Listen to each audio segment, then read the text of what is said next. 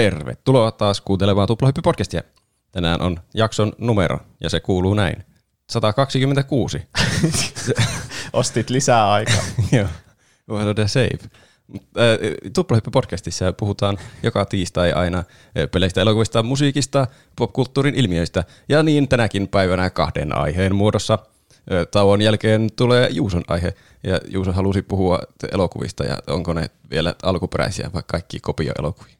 Hei kaikki. Mun pitää sanoa jossain vaiheessa hei kaikki. Olisiko mun pitänyt esitellä teille? Täällä on minä, Roope, ja tuossa on myös äh, Juuso. Hei kaikki. Ja Pene. Hei vaan. Joo, Mä olen yksin pitämään tätä podcastia. niin. Niin se meni.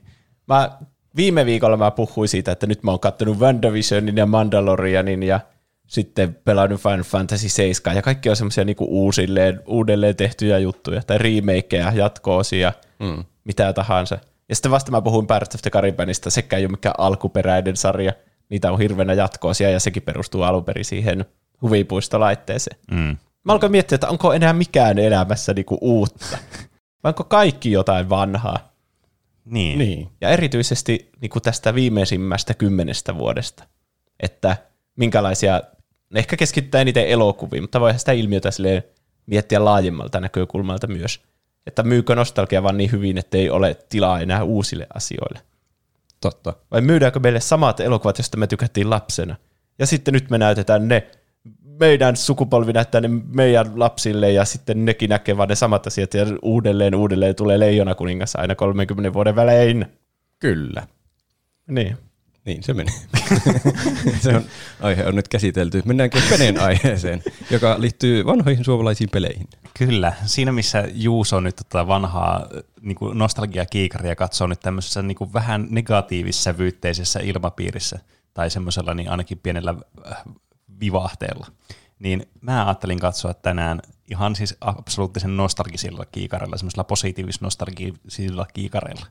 Ja tämäkin itse asiassa tuli viime viikolla tämä idea, kun puhuttiin Lierosta, niin voisi sanoa, että tämä on suora jatko-osa sitten tälle aiheelle. Ei Liero Semmoinen 2. Epävirallinen part 2. Niin, kyllä. Kun puhutaan vanhoista suomalaisista peleistä, Mutta ja, ei Lierosta. ja, mutta ei Lierosta, koska Liero ansaitsi omaa aiheensa. Mm. Ja mä ajattelin, mä otin vaan näitä silleen niin kuin kourallisen tämmöisiä niin kuin vähän tuntemattomampia kummallisuuksia. Ja mä ajattelin, että tämähän on hauska kun ottaa vaan niin summan mutikassa vaan muutamat suomalaiset vanhat pelit.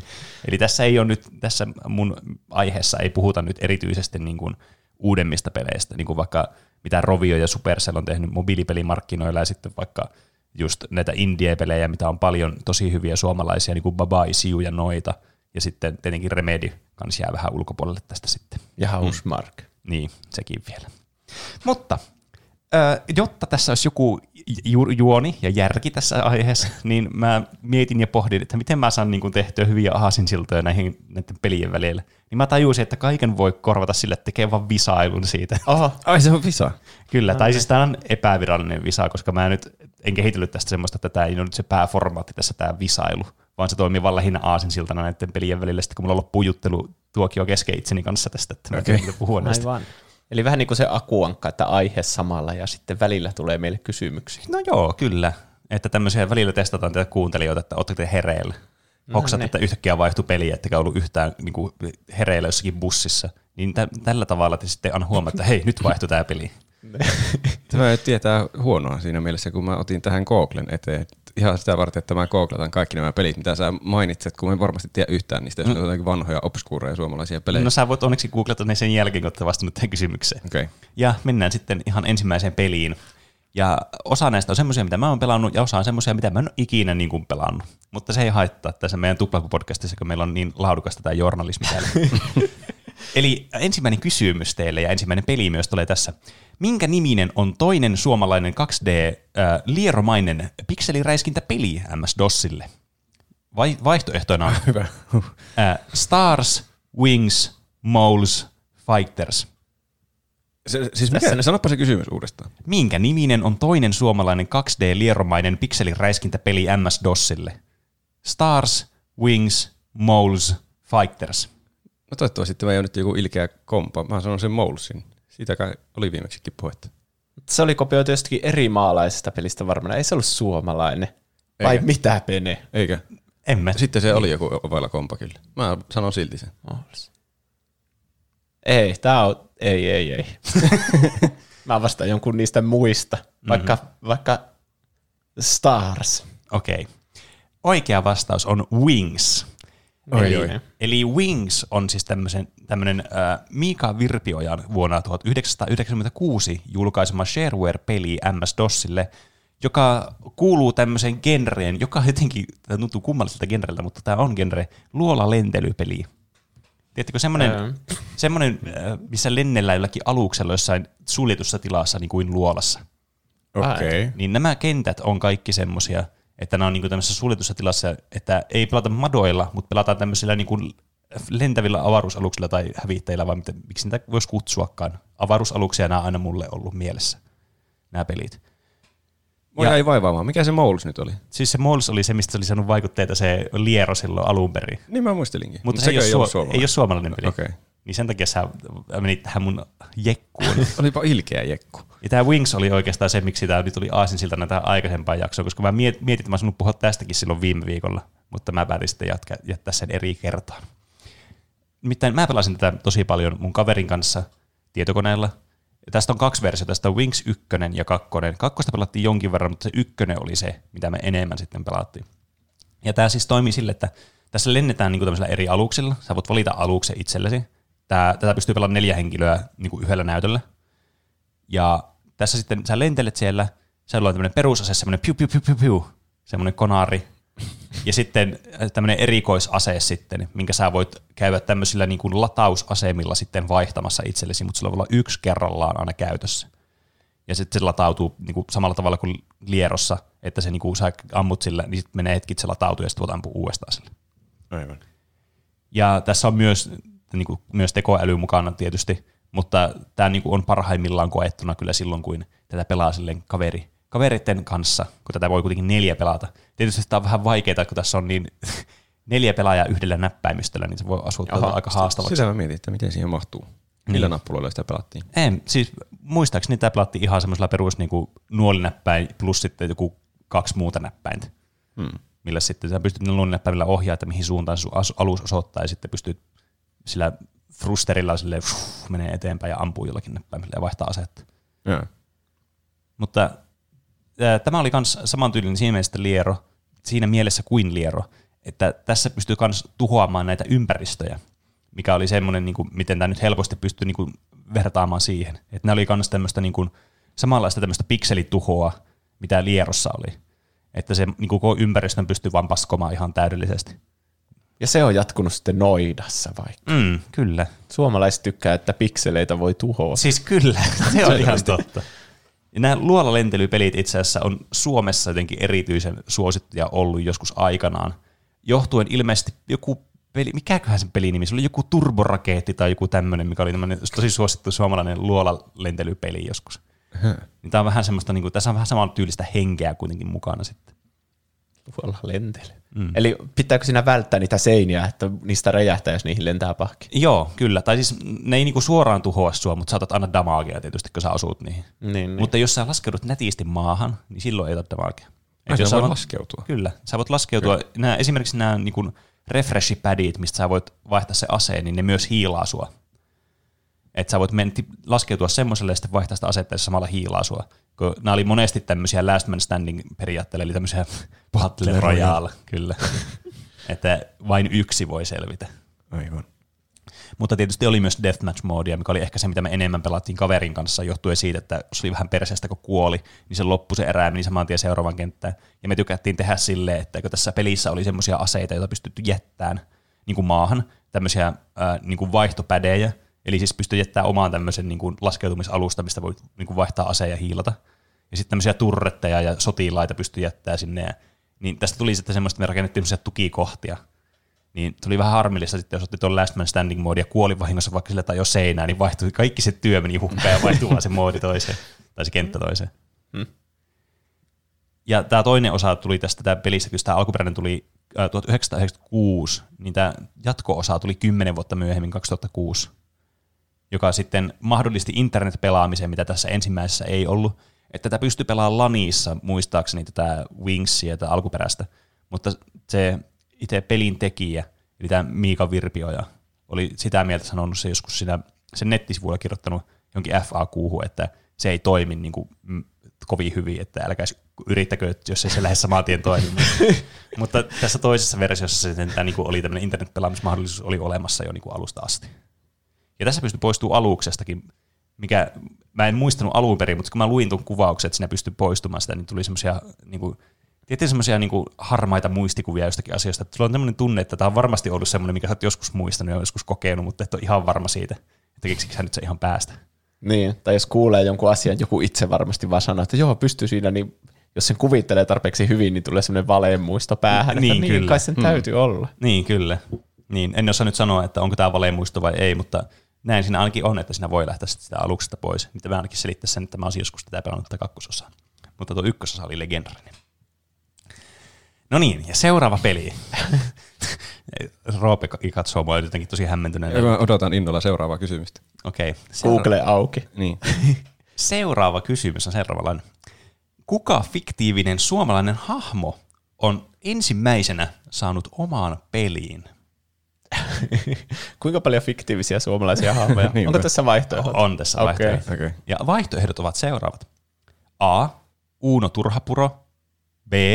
Muumi. C. Pelle Hermanni. Vai D. Rölli. Oho. Oho. Mä tiedän, että Muumista ainakin on pelejä. Mä en tiedä Pelle Hermannista mitään peliä. Mitä muita siinä olikaan? Ää, Uuno Turhapuro ja sitten oli Rölli. En tiedä, Uuno Turhapuro. Turhapurostakaan Niin. peliä. Tai röllistä. Ne leffatkin tehtiin jollakin tuhannen markan budjetilla, niin miten siitä kukaan olisi tehnyt peliä ikinä? En Hmm. tiedä. Röllipelejä. Rölli vähän niin kuin voisi ehkä mennä peliksi kuitenkin. Vähän niin kuin Hugo. Paitsi, että Niin, siinä, mitä siinä, säikytellään lapsia. ehkä. Sehän olisi hyvä peli. Mm. Niin kuin Monsterit Oy, Säikky Saari, Niin, kyllä. josta pitää mainita aina välillä. Öö. Ja myös niin kuin mitä muita, joku Kalevala-hahmotkin, niin nehän on semmoisia suomalaisia. Väinämöinen. Siitä saisi hyvät fantasiapeliin mm, varmasti. niin. sais. Niinpä. Miksei sitä, ehkä sitä ei saa tehdä, jos on jotenkin kielletty. Niin. Se on jotain, en mä tiedä. Luulisin, että joku olisi tehnyt sitä jotain. Se on Kalevala korut vetää se herneinen, ja jos tekee Kalevalaan liittyvän jutun, niin sitten ne on jotenkin, että ne mukaan omistaa kaikki oikeudet kaikkien Kalevalaan liittyvään. Niin. Mikä on siis ihan siis täyttä bullshittia tietysti. Eikö Ouluun olla meinattu tehdä joku Kalevala Park tai joku semmoinen huvipu- teemapuisto tai joku? Ai. No mä vastaan sen muumin, koska, koska mä en noista muista oikein tiedä, onko niistä edes pelejä. En Mutta. Rope saa vastata mä en halua vastata samaan. Muumi on jotenkin liian ilmeinen. Mä vastaan, ota mikä se oli se neljäs? Oli Uno Turhapuro ja Rölli ja Muumi ja mikä Pelle oli? Hermanni oli Pelle. kanssa. Mä vastaan Pelle Herman. No niin. Eli Tarpeeksi traumaattinen. hahmo. nyt se jännittävä näytös tulee, koska oikea vastaus on Uuno Turhapuro. Mitä? Kyllä, ja tämä mä tiesin, kun mä näin tämän, niin mä olin silleen, että tämä on ihan pakko vaan sisällyttää tähän listaan. Mutta kyllä, Ää. Uuno Turhapuro sai pelin vuonna 1986, samana vuonna kuin tämä elokuva ilmestyi. Eka elokuva vai? Mm, Tämä, anteeksi, sori, mä en nyt mikä elokuva. Siis Uuno Turhapuro muuttaa maalle. Okei. Okei. Okay. Joku Farmville-peli. Ei, äh, vaan tämä on tämmöinen Commodore 64, C64 tai 64, niin, niin peli, äh, niin pitäisikö tässä muuta kertoa, mikä Commodore 64 niille, jotka ei välttämättä tiedä, kun meillä on varmasti semmoisia kuuntelijoita. Se on siis semmoinen vanha niin kuin, kotitietokone, jolla pystyy pelaamaan pelejä käytännössä. Se oli semmoinen iso juttu, mitä monet sillä ihmiset teki. Tuli tyyliin Suomen suosituin joku tämmöinen yksittäinen malli. Itse asiassa taitaa olla maailman suosituin ja ostetuin niin kuin yksittäinen tietokonemalli Commodore 64. Jaa. Suomen kansantasavallan kone tai joku sellainen. Sitä kutsuttiin myös sillä nimellä. Mutta anyway, tämä peli oli siis semmoinen, äh, niin kuin, tämä oli semmoinen side-scrolleri, jossa siis mentiin vaan niin kuin vasemmalta oikealle, sille tämä niin autoscrollasi tämä näkymä, ja Uuno Turhapurolla piti väistellä objekteja sitten menemällä ylös tai alas. Ylhäältä päin kuvattu. Ää, sivulta päin kuvattu. Mutta Okei. piti, niinku, mut piti niinku syvyyssuunnassa mennä niinku silleen, tiedättekö, Hetkinen. Mitä? siis jos, siis tää oli sivulta päin kuvattu Joo. tämä peli, ja tämä niinku eteni vasemmalta oikealle, ja tällä uunolla pystyi niinku tavallaan syvyyssuunnassa menemään ylös tai alaspäin. Okei. Okay. Ai siis, että Uuno menee niin vasemmalle tai oikealle.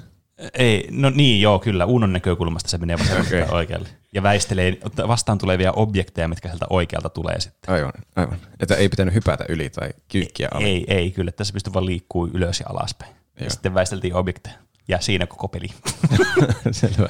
Tämä, siis, tämä oli ensimmäinen suomalainen niin kuin elokuvasta tehty peli. Ja myös ensimmäinen suomalainen, siis kaupallisesti menestynyt peli, jota myytiin huikeat 2000 kappaletta. Hmm. Jättää vähän sille mielenkiintoisen kysymyksen, että mitenköhän paljon nämä on maksanut nämä pelit, jotta tämä on ollut taloudellisesti tuottava. Tai siis niin kuin menestynyt. Mikä sen menestyksen mittari on tässä? Se on kyseenalaista. Sitä on myyty. Niin, mutta tässä niin kuin, tämä peli on siis niin kuin todella yksinkertainen, niin kuin voi kuvitella, että monet niin kuin 64-pelit oli semmoisia, Commodore 64-pelit oli todella yksinkertaisia, koska siinä ei ihan hirveästi pakuja riittänyt mihinkään kauhean monimutkaisiin ja hienoihin peleihin. Grafiikalta ihan tyylikäs, musiikilta siinä on ihan passelit musiikit, mutta tämä peli on siis tosiaan vaan sitä, että sä menet vasemmalta oikein, tai sä niin kuin, pysyt periaatteessa paikalla ja väistelet vaan esteitä. Mm. Ja tässä oli kolme erilaista karttaa. Ensimmäisessä, tämä niin kuin myös liittyy tähän itse elokuvaan kanssa. Ensimmäisessä sä olit niin kuin pellolla kyntämässä peltoa ja sun piti väistää jotakin objekteja. Olisikohan Härski Hartikainenkin ollut siellä jossakin vaiheessa siellä taustalla näkyvillä? Yes. Se on se paras hahmo. Kyllä. Sitten tuli tämmöinen vesihiihtokohta, missä sun piti mennä niin kuin vedessä mennä silleen niin kuin semmoisen veneen perässä. Tss, paljaan Okei. jaloin mennä siellä. Ja sitten viimeinen oli, missä piti juosta tämmöisessä metsässä ja piti päästä iskan kiljupöntöille. Ja sitten se loppui se peli. Okei, Ai eli kol- kiljupöntöille loppui. Niin kyllä. Okei. Okay. onkohan siinä mitään tarinaa? No, Vai onko se vaan, että kiljupöntölle. onhan sekin jonkinlainen tarina. niin. no siis nämä vähän niin kuin, nämä yrittää niin kuin emuloida ehkä joitakin näitä kohtauksia sitä itse elokuvasta. Niin kuin okay. siinä on niitä, missä se kyntää sitä peltoa se Uuno. Ja mä, olikohan siinä, siinä taisi olla myös semmoinen vesi, ve, ve, menee, menee kohta siinä elokuvassa. Itse ei muista näitä yhtään, kun nämä on vaan semmoisia, mitä satunnaisesti nähnyt joskus telkkarista ehkä lapsena. Mm. Mutta tuosta tuo viimeinen on vähän nyt tuommoinen epämääräinen, että ne vaan juostaa ja sitten on kiljupönttö ja siinä se. se kilju liittyy siihen elokuvaan jotenkin. Mä luin sen niin, äh, niin kuin juonitiivistelmä sitä elokuvasta, että se oli jotenkin tärkeässä osassa sitten sitä, että se iskä, ja Uunon iskä sitten poltteli siellä menemään vähän viinaksia. Ah. Mulla tulee pikkusen mieleen tuo elokuva nyt, niin kuin silleen hämärästi. Mä en muista, että Uunon isä olisi näytetty jossakin elokuvassa, mutta näköjään. Se on semmoinen extra uuno, semmoinen niin kuin vielä ällöttävämpi versio. Kyllä. Ei, kun, muistanko Sillä on varmaan jotain mustia hampaita suussa, ja, tai puuttuuko niitä hampaita ja kaikki. Niin, jep. Ja sa- samat vaatteet kuin uunolla. Mm, Mm. kyllä. Nyt se tapahtuu se valemuisto. Niin, Tuli. Inception. Mm. Niin, kyllä. Tuo kuulostaa mobiilipeliltä. Semmoiselta, niinku, tiedätkö niitä Subway-surfereita vai mitä Niin. ne on, Mm. että valitaan kolmesta linjasta ja mennään koko ajan mm. eteenpäin. Niin, tämä on tietysti niin kuin, tämmöinen 80-luvulla tehty peli, tämä on siis ihan niin kuin antiikkinen tämmöisessä niin kuin, äh, kotipelihistoriassa. Siis kotipelejä tarkoittaa semmoisia pelejä, mitä voi pelata kotona. Ja tämä itse asiassa oli tämä peli, äh, Pasi Hytönen oli tehnyt tämän, joka siis lukioaikana oli tehnyt tämän, koodannut tämän peli. Ilmeisesti se oli harrastanut näiden pelien tekemistä aikaisemminkin silloin. Ja sillä oli joku tämmöinen peli kuin Arthur, jota ei koskaan julkaistu muistaakseni kans Commodore 64 Mm. joka johtui siis, mä katsoin jonkun niin kuin klipin siitä pelistä, koska vaikka sitä ei ole julkaistu missään, niin mä löysin pelimateriaaleja siitä, niin se voi olla, että sitä ei julkaistu myöskään sen takia, että siinä on ensimmäisessä kentässä niin mahdoton kohta, sitä ei voi päästä läpi sitä ensimmäistä kenttää siinä. Kyllä vaikeuttaa kovasti. Ensimmäinen vihollinen tappaa pakollis, pakosta sut.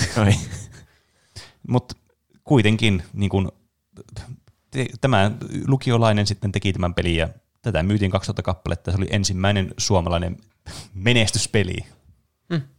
Jännä, ettei se saanut jatko-osia. Uuno-elokuvia mm. olisi paljon.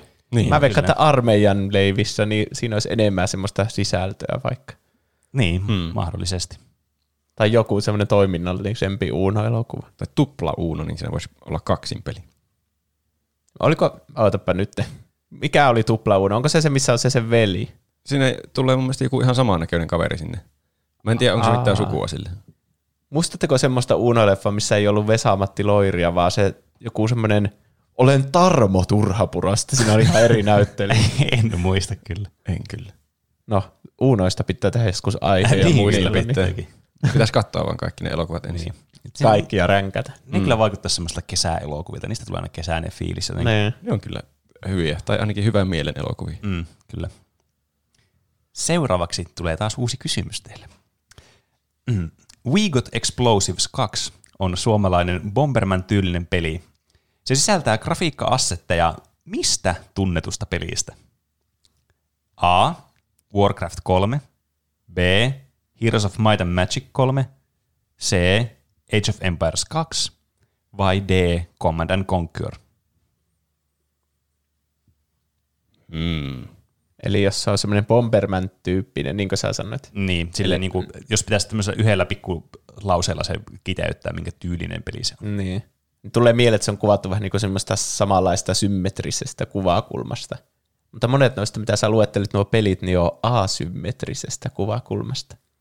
Tarkoitatko isometrisestä? I- Mikä? Niin, isometrinen. Mm. Mikä, Mm. niin. Eli mä sanoisin sen perusteella sen, no onko nuo kaikki muuten siitä kuvakulmasta? On, mu- kai. On. Ehkä. En kerro sulle. Ootapa. Mä en muista enää mitä pelejä siinä oli. On kai. Mä voin- strategiapelejä. Mä voin kai? luetella nämä pelit uudestaan. Joo. Uh, Warcraft 3, Heroes of Might and Magic 3, Age of Empires 2 ja Command and Conquer. Mä sanon Command and Conquer. Mm, se on se looginen. Mm. Se on semmoinen, Se kuulostaa, että muuta- on pommeja ja Niin. se tuntuisi, että semmoiset grafiikat voisi olla semmoisessa pelissä. totta. Se voi olla taas liian helppo vastaus, jos se onkin joku muu. Se on taas joku Pelle Hermanni. Paitsi ei se viimeksi ollut Pelle Joka tapauksessa teidän päättelyketju oli siis kerra- kerrassaan niin mahtava Vastaako. Juuso jotakin? Ei. Sama- voi samaa vastata. sama. Eikö sä, siis, mä olin varma siitä, että Juuso vastasi jo Command and Conquer mun mielestä. Juuso vaan kehuu mun loistavaa arvausta. Niin, mutta siis samalla logiikalla mä olisin vastannut, no muuthan on niinku semmoisia fantasiateemaisia enemmän. Mm. Oikea vastaus on kuitenkin Heroes of Might and Magic 3. No, sitä mä en veikannut kyllä ikinä. Niin. Mut, mm. Mutta tuo, niin tuo teidän logiikka oli silti pitävä, koska tämä Heroes of Might and Magicin tämä overworld on kuvattu niin kuin suoraan edestäpäin, eikä isometristä kuvakulmasta, niin kuin voisi kuvitella. Okei. Okay. Hetkinen, ai. Se on, se on ilmeistä sitten, kun sen näkee sen gameplay, että minkä näköinen se on se overworld. Mutta tälleen niin kuin muistikuvien varassa kun menee, niin en yhtään ihmettele, että tämä on saattanut jäädä huomiotta. Joo, ehkä. Totta. Mutta joka tapauksessa tämä We Got Explosives ja We Got Explosive 2 on tämmöisiä niinku Bomberman-tyylisiä pelejä, jossa siis ö, tää, niinku, tää kuvataan niinku suoraan ylhäältä päin käytännössä, ja sitten tällä mennään kahdella tyypillä, tai siinä on 1-4 pelaajaa, mutta tämä pelataan niinku pelaaja vastaan pelaaja, eli kaksi pelaajaa on käytännössä niinku minimi, mitä tällä pystyy pelaamaan. Ja tämä koostuu sitten tämä kenttä kaiken näköisistä niinku ihme niinku, ö, obstakkeleista, joita voi räjäytellä, tai sitten vihollisista, joita voi myös useimmiten räjäytellä, ja sitten tietysti erilaisista aseista, mitä on siis hirveän iso liuta erilaisia. Ja tarkoituksena on tietysti vain eliminoida tuo vastustaja sitten. Ja mä muistan, että mä oon varmasti joskus Juusolle näyttänyt tämän pelin, tai varsinkin tämän kakkososan sitten. Jaa. Musta tuntuu, että me ollaan pelattu sitä joskus, äh, silloin kun mä asuin mun porukoilla, niin pelattiin joku kerta sitä. Ai jaa, voihan se olla. Mutta mä en yhtään ihmettele, että tämä on ehkä jäänyt tämmöisen unholaan tämä peli. Jaa. se on hyvä tietää. niin tässä pelissä siis tosiaan on tässä Heroes of Might and Magic kolmosesta, eli Heroes kolmosesta, näitä tämmöisiä niinku rakennuksia ynnä muita, mitä täällä Overworldissa on. Ja ne sitten niinku, äh, tavallaan, niillä on joku tietty elementti, mitä ne vaikka tekee. Joku temppeli voi olla vaikka semmoinen, että saat hetkellisen kuolemattomuuden, että et voi ottaa mitään damagea. Tai jossakin paikassa pystyy hiilaamaan jne, jne. Mutta tämä peli sitten toimii sillä tavalla, että sitten kun se vastustaja kuolee, sä keräät niitä semmoisia niin kuin, semmoisia aarteita sillä kartasta, niin sä keräät rahaa, te menette seuraavaan erään, ja erien välissä voi sitten ostaa lisää aseita, mitä voi sitten käyttää siihen vastustajan anhilointiin sitten. Ja tietysti tavoitteena on voittaa mahdollisimman monta kierrosta, kunnes sitten voittaa itse peliin. Hmm. Että tämä on kyllä siis semmoinen, niin tämä on varmastikin niin kuin, varma, yksi obskuureimmista peleistä, mitä mä oon ikinä pelannut tietokoneella. Tai semmoinen, niin kuin, että mä oon ihan varma, että kuuntelijoista, mä en olisi yllättynyt, jos kukaan ei olisi pelannut tätä peliä. tai Oho. edes kuullutkaan tästä pelistä. Laittakaa viestiä, jos tämä oli teidän lempipeli. Laittakaa viestiä, jos te ylipäätään edes kuullut tästä pelistä tai pelannut. Mä oon varmasti kuullut tuon nimen ainakin joskus, en tiedä yhtään miksi. Se voi olla, koska mä oon maininnut ehkä tuon joskus podcastissa niin kuin ohimennen ehkä jossakin kontekstissa, niin kuin vaikka suomalaisia vanhoja pelejä. Ehkä, niin kuin tämä jakso. Äh, muun muassa. Mutta mä mu- muistaakseni saatoin ehkä viime jaksossa sanoa tuon nimen kerran jossakin loppuinsertissä. Hmm. Foreshadowing. Niin. Ja tässä oli myös kenttäeditori tässä, mikä oli yksi sellainen asia, mi- mihin mä käytin hirveästi aikaa yksinään, koska mulla ei ollut mitään tekemistä, niin mä sitten käytin kaikkien pelejen eri kenttäeditoreja ja tein kenttiä siellä, koska se oli hauskaa. Ei Mm. mulla oikeastaan mitään muuta sanottavaa tuosta. Mik, miten se toimi, että ne vaan varasti niitä assetteja? Ei mitään kärryä.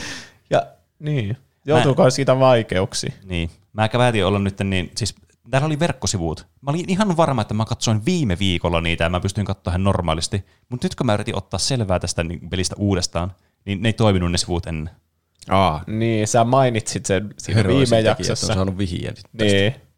Sä toit pinnalle tämän pelin uudesta. Niin. Niin. Ja sitten nyt se heti joutui vankilaan se sen tekijä, kun se varasti ne assetit. Se on sinun vika. Mä päätän olla mainitsematta tämän pelin tekijän nimeä nyt niin kuin ihan tämmöistä solidaarisuussyistä. se joudu johonkin vankilaan. Mulla ei ole myöskään sitä kirjoitettuna tällä ylös, koska mä en ollut ihan varma, mikä sen nimi oli. Niin Se on parempi ottaa varman päälle, ettei kirjata edes noihin muistiinpanoihin, jos se liikkaa tältä johonkin. Kyllä, se on ihan totta.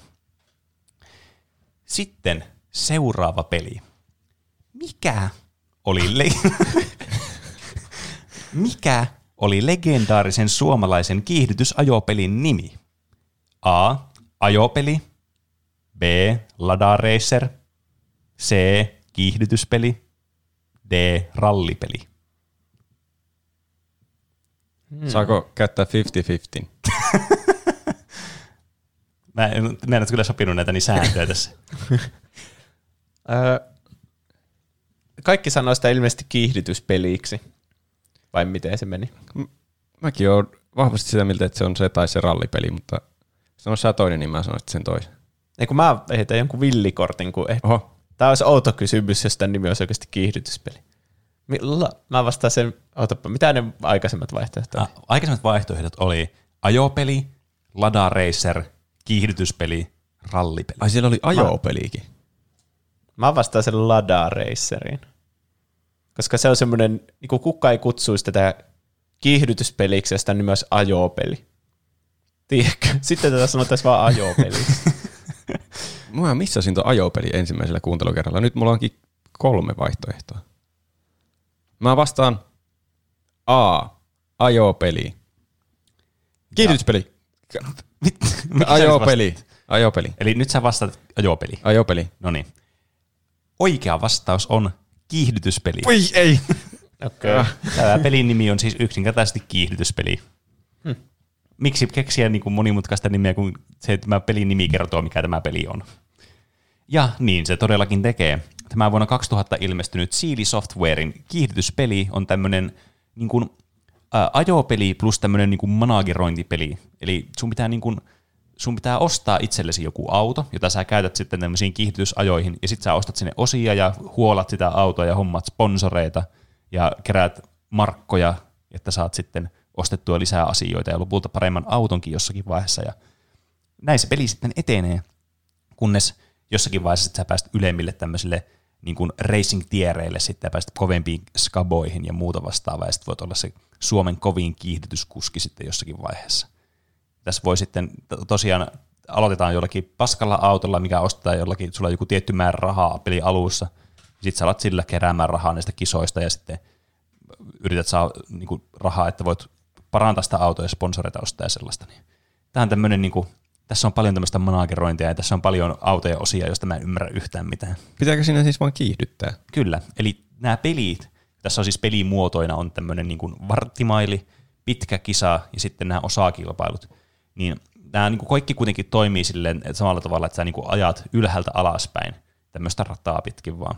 Ja. Onpa outoa ja ylhäältä alaspäin. Kieltämättä. Niin, mutta joka tapauksessa tässä pelissä niin tehdään. Ja tämä niin varttimaili on sitten tämmöinen niin tosi nopea tämmöinen yhden ruudun tämmöinen kisa, että kuka pääsee yläruudun, niin kuin sitä ruudun yläpuolelta sinne ruudun alaosaan asti. Ja se on sitten se voittaja. Ja tässä pitää sitten niin kuin reviittää sitä autoa tehoja avaa maksitäpöillä ja kierroslukemia taivaisiin ja sitten pistää tallapohja ja lähteä ajelemaan. Okay.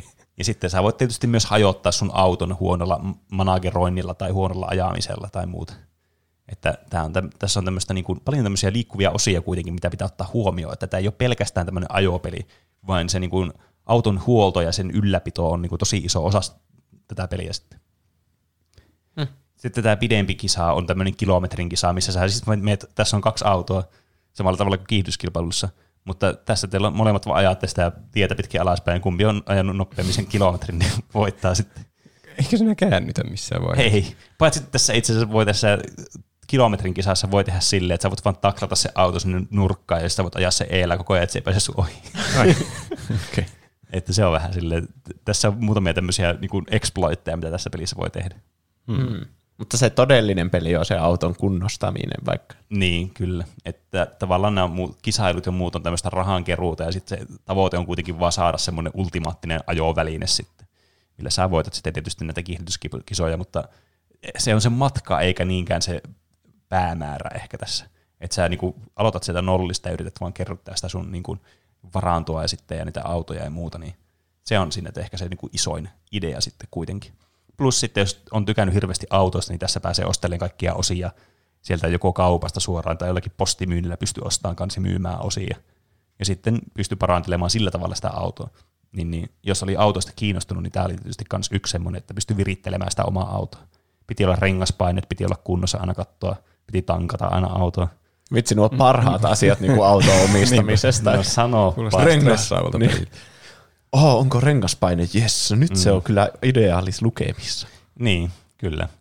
Mä en itse tätä koskaan pelannut, mutta mä muistan, mun serkku pelasi tätä, ja sitten kun aina kävi siellä, niin se monesti oli pelaamassa tätä, sitten mä katsoin vaan, kun se meni sitä. Mä en oikein ymmärtänyt tästä pelistä pitää, eikä se oikein tuonut mitään niinku iloa, koska tämä gameplay tosiaan on vaan sitä managerointia pitkälti. Kuulostaa katsottuna kyllä aivan ylivoimaiselta viihteeltä katsoa, kun auto menee ruudun ylälailla sitä niin. laidasta alalla. Varsinkin, jos ei saa semmoista ammattilaista semmoista niin kuin, äh, niin kuin kerrontaa siihen päälle, että on vaan semmoinen hiljaisuus vaan ja tehdään päässä siellä vaikka valinnat. se on kyllä se on parasta viihdettä kyllä sitten, mitä lapsi voi saada.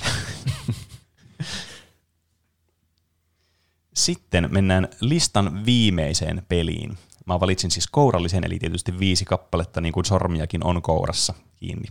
Hmm. Niin, niin, tällainen peli tulee sitten täältä, ja kysymys siihen liittyen.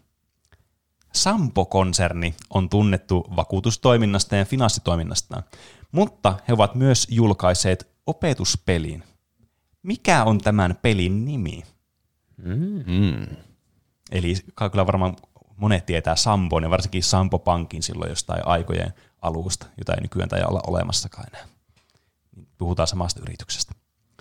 Mutta nämä pelit kuitenkin nimet, mikä se näistä on? A matikkaa Mikko Mallikkaan kanssa. B. Forestia. C. Big Bang Legends. Vai D. The Blob Job. Aha. Nyt, jos se onkin Forestia, en mä tiedä kuka on tehnyt Forestia, mitä jos se onkin joku Sampo Pankki. Mä veikkaan, että se olisi käynyt ilmi Forestia jaksosta. Tai sitten se kävi ja mä en vaan muista Niinpä. sitä. Niin, vaikea sanoa.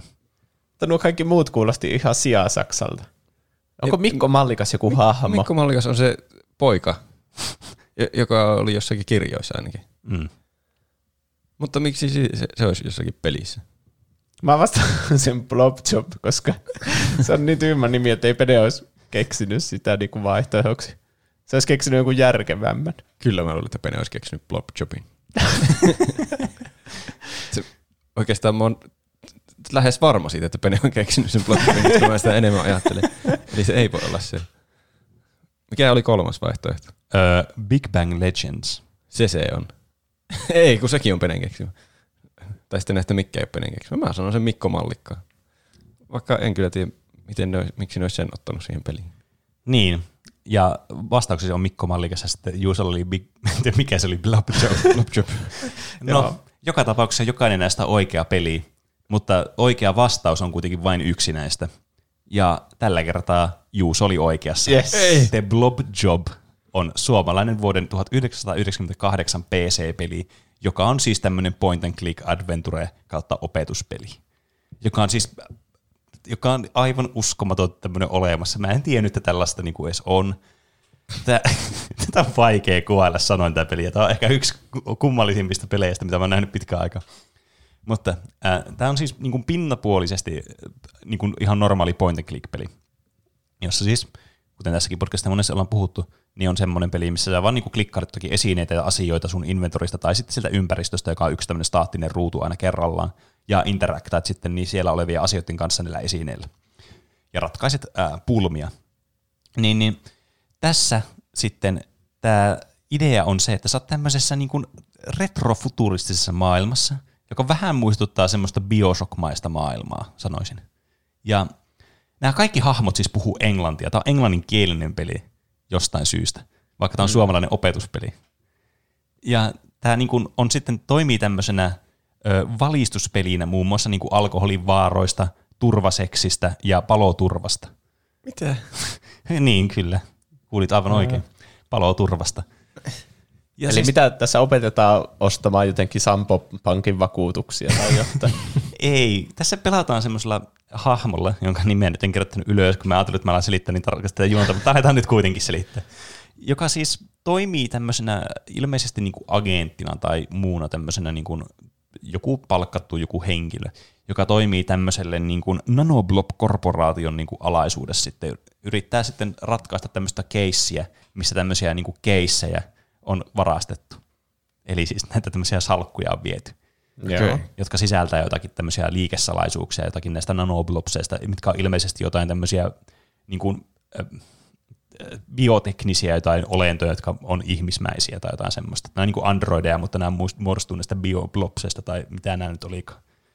Blob, niin Blob Job on kuitenkin pelinimi, niin näitä pitää sitten niin kuin löytää näitä salkkuja, mitä on varastettu tai jotain. Tämä on siis todella sekaava. Tässä, niin kuin, en tiedä, onko tässä juonessa niin kuin mitään järkeä, tuskin. Mm. Mutta pelillisesti tämä siis perustuu vain sille, että sä oot tosi synkissä ympäristössä, yrität tyyli ratkaista jotakin, sulla syttyy telkkari palaamaan, niin mitä äkkiä teet? Siis äkkiä, äkkiä vaan oot siinä, vaikka tosta, sä voit olla sinne 10 minuuttia sinne huoneessa, mitä et vaan yrität löytää sieltä sen sammutuspeitteeltä sun sohva alta ja laittaa siihen sitten päälle ja sitten sammuttaa sähköpaloa, mikä oli tullut sitten viallisesta johdosta. Ja tämä kertoja, tämä pelaaja-hahmo, sillä on kunnon semmoinen, tiettekö, sillä on semmoinen western, semmoinen tosi maskuliininen miesääni, semmoinen e, niin kuin englantia puhuva miesääni. Ja siis, et, miten se niin kuin soveltuu tähän ympäristöön? Se on vähän semmoinen noirmainenkin jopa ehkä. Niin se, tavallaan, ja sitten kun nämä kaikki muut hahmot puhuu ihan jollakin surkealla aksentilla englantia, ja monesta kuulee selvästi, että ne on niin kuin suomalaiset, jotka puhuu englantia tai jotakin brittiaksenttia yrittää emuloida. Niin, tämä on jotenkin todella hämmentävää peliä. Tämä tuntuu tämmöiseltä niin kuin, suorastaan niin kuin huumehourusta tehdyltä tripiltä vaan. Et, tää on, mä en voi uskoa, että tämä on Sampo-konserni ensin julkaisema tämä peli, ja tämä on toiseksi vielä opetuspeli. Et tässä on muistaakseni yksi kohtaus ainakin, missä niin kuin mennään, mennään tämmöiseen klubille, missä joku tämmöinen ilmeisesti joku blob-tyyppi tai jotain. En mä ihan varma, että onko nämä kaikki blobeja, vaan onko ne ihmisiä osaa vai ei. Mutta joka tapauksessa on kahden semmoisen naisen kanssa pöydässä ja sanoo sulle, että hei, että englanniksi, mutta mä nyt suomennan tämän jotenkin vapaasti, että hei, että mä, mä voin kertoa sulle, missä se on se salkku, ehkä, jos annat mulle vinkkejä, miten käsitellä näitä kahta, puhuen näistä naisista siis, jotka siinä. Ja sitten sun pitää jotenkin saada vaihdettua sun rahat, että sä voit ostaa kortsuja ja antaa sille sitten niitä, niin sitten se antaa ehkä sulle jotain tietoa. Kuka tämä on keksinyt tämän peliin? Onko se siis lasten peli? Mä en tiedä. Mä veikkaan, että tämä on ehkä suunnattu enemmänkin teineille tai nuorille niin. teineille. Niin, että ne, niin. semmoista seksivalistusikää kuitenkin. Niin, kyllä. Ja sitten kun tämä on kuitenkin tämmöinen vähän synkkä, että vaikka tässä onkin semmoisia kohtauksia, missä on tarkoitus vaan joku tyyppi on tajuuttamana maassa, sun pitää laittaa semmoiseen niin kuin, ö, turvallisempaa asentoa, että se ei tukee omaa oksennukseen tai jotakin. Mutta niin tavallaan, vaikka tämä on tämmöinen synkkä tämä maailma, niin nämä asiat on silti tämmöisiä, niin kuin mitä voisi vaan jollakin perus terveystiedon tunnilla voisi tulla. Mä googletin tästä kuvia. Muutama kuva tuli ja ne näyttää kyllä tosi jotenkin oudolta tuo, ahistavalta tuo maailma. Niin, kyllä. Toki se... tuosta nimestä johtuen täällä tuli muitakin kuvia. nuo kuvat, mitkä tuohon peliin liittyy, näyttää tosi omituiset. Niin. Paljon siis, vihreää ainakin siellä. Niin, kyllä. Ja vielä kaiken lisäksi nämä, siis nämä taustat on tämmöisiä pre-renderattuja, nämä hahmot on siis tämmöistä niin kuin, siis tämmöistä live action tyyliä. Aha. Että ne, neillä on joku tämmöinen luuppi, joku kymmenen freimiä, mitä ne tekee jotakin juttuja, jotakin heiluu vaan siinä live actionina. Niin se on jotenkin todella häiritsevän näköistä kanssa samalla. Miksihän tää on semmoinen skifi-settingi sitten? Niin tosi outoa tehdä opetuspeliä, ja sit se on tommonen tosi ahistava ympäristö. Se onkohan ne miettinyt vaan, että nyt pitää tehdä peli, joka vetoaa niin kuin teineihin. Niin. Ja sitten saada niille hämysti opetettua näitä asioita. Mm. Mikä vuosi tämä oli? Tämä oli siis vuonna 98. Okei. Okay. Eli... Eli oli tehnyt pankki. Miksi pankki on tehnyt tämmöisen pelin? Jaa, siinä on kyllä siis, nyt kysyt aivan uskomattoman hyviä kysymyksiä. Tämä kuulostaa kyllä joltakin rinnakkaistodellisuudelta, missä kaikki on vaan arvottu. Niin, sanotpa. Niin, joku algoritmi on kehittänyt peliin. Mm. Nämä asiat yhdessä on toimiva konsepti. Kyllä, mutta tässä huomaa selvästi, että tämä algoritmi on tuolta 90-luvulta, kun se ei ole nyt ihan täydellisesti kuitenkaan niin. toiminut. Siihen aikaan algoritmit pystyi olemaan vielä väärässä. Niin, kyllä. Niin. Mutta kaikkihan tietää, että me, me olemme algoritmi. Mä o- oisin halunnut myös ottaa tähän loppuun vielä yhden pelin, mutta taas tässä kävi semmoinen vanha klassikkoelementti, että tiettikö, alatte miettimään jotakin aihetta ja johonkin osaksi jotakin isompaa aihetta. Ja sitten oot siellä, ei vitsi, tästä saisi varmaan niinku yhden kiinnostavan aiheen itsestään. Niin mä en sitten ottanut tätä peliä. Tämä peli on siis Unreal World. En mä tiedä, oletteko koskaan kuullut tästä. Mutta tämä on siis tämmöinen, mä nopeasti nyt vaan kerron, mikä tämä on. Niin tämmöinen vuonna 1994 tullut tai alkanut tämmöinen shareware roguelike, joka siis on vieläkin, niin kuin, siis tämä tuli Steamiin 2016 tämä peli. Eli tämä on niin kuin, tehty tämä peliä 20 vuotta. Aha. Niin tämähän on jotenkin kiinnostava idealta. Tämä on siis tämmöinen niin kuin selviytymispeli tämmöisessä niin kuin Suomen ympäristössä ja Suomen mytologia elementeillä höyrystettynä. Et tämä on ihan kiinnostava konseptina, niin mä mietin, että tämä voisi olla semmoinen, mistä haluaisin ehkä erikseen sitten perehtyä tähän peliin, niin en nyt sitä ottanut tähän. Joku tyyppi on tehnyt sitä 20 vuotta. Mm. Eli se on niin kuin joku Duke Nukem tasoa. Se sitä tehtiin 13 vuotta tai jotain. Niin. Tämä on siis tietysti ollut pelattavana pidempään, mutta niin kuin, tämä on kuitenkin tehty joka tapauksessa tuo, tuosta vuodesta 92 aina tuohon kaks- niin kuin 2016 asti. Mä en tiedä, että onko tätä niin kuin jatkettu vielä senkin jälkeen, että onko tätä vielä niin kuin päivitelty tämä peliä. On se mahdollista tietenkin, kun tuo on tullut kuitenkin mitä vi- viisi vuotta sitten tuo peli Steamiin. Että voi se olla, että sitä vieläkin pidetään yllä, joten tämä on tosi pitkä ikäinen peli kyllä siinä tapauksessa. Hmm. Mutta joka tapauksessa kiin- kiinnostava suomalainen niin tuotos, niin mä mietin, että voisi perehtyä tuohon joskus paremmin ja sitten tehdä sitä ihan kokonaisen aiheen sitten.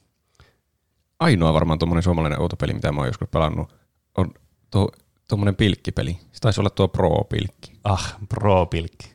Se oli kyllä hyvä peli. Mä muistan joskus olleeni jossakin ryhmässä, missä ihmiset puhuu pro-pilkistä. Mä en siis tiennyt yhtään, mistä puhutaan, niin mä tunsin oloni jotenkin niin kuin tyhmäksi, että tämä on joku tämmöinen inside-juttu, mitä mä en ymmärrä. Ei. Kyllä mä tietysti myöhemmin tajusin, että se on semmoinen pilkkipeli, että se oli se idea siinä, mutta Joo. mä luulin, että se oli joku, joku juttu, mitä voisi nyt tietää, joku inside-jutska. Me ollaan joskus puhuttu siitä Suomi-seikkailusta jossakin jaksossa, mutta mä en muista mm. miksi. Onko se ollut opetuspelin jaksossa? Aa, totta, niin olikin. Sehän on suomalainen. Niin, koska mulla tuli tietysti Masaa Mainio-pelit kanssa mieleen, vaikka ne ei nyt ole suomalaisia niin kuin lähtökohtaisesti, mutta ne on tietysti suomennettu. Mutta sekin oli siinä samassa jaksossa. Niin, niin. Hmm.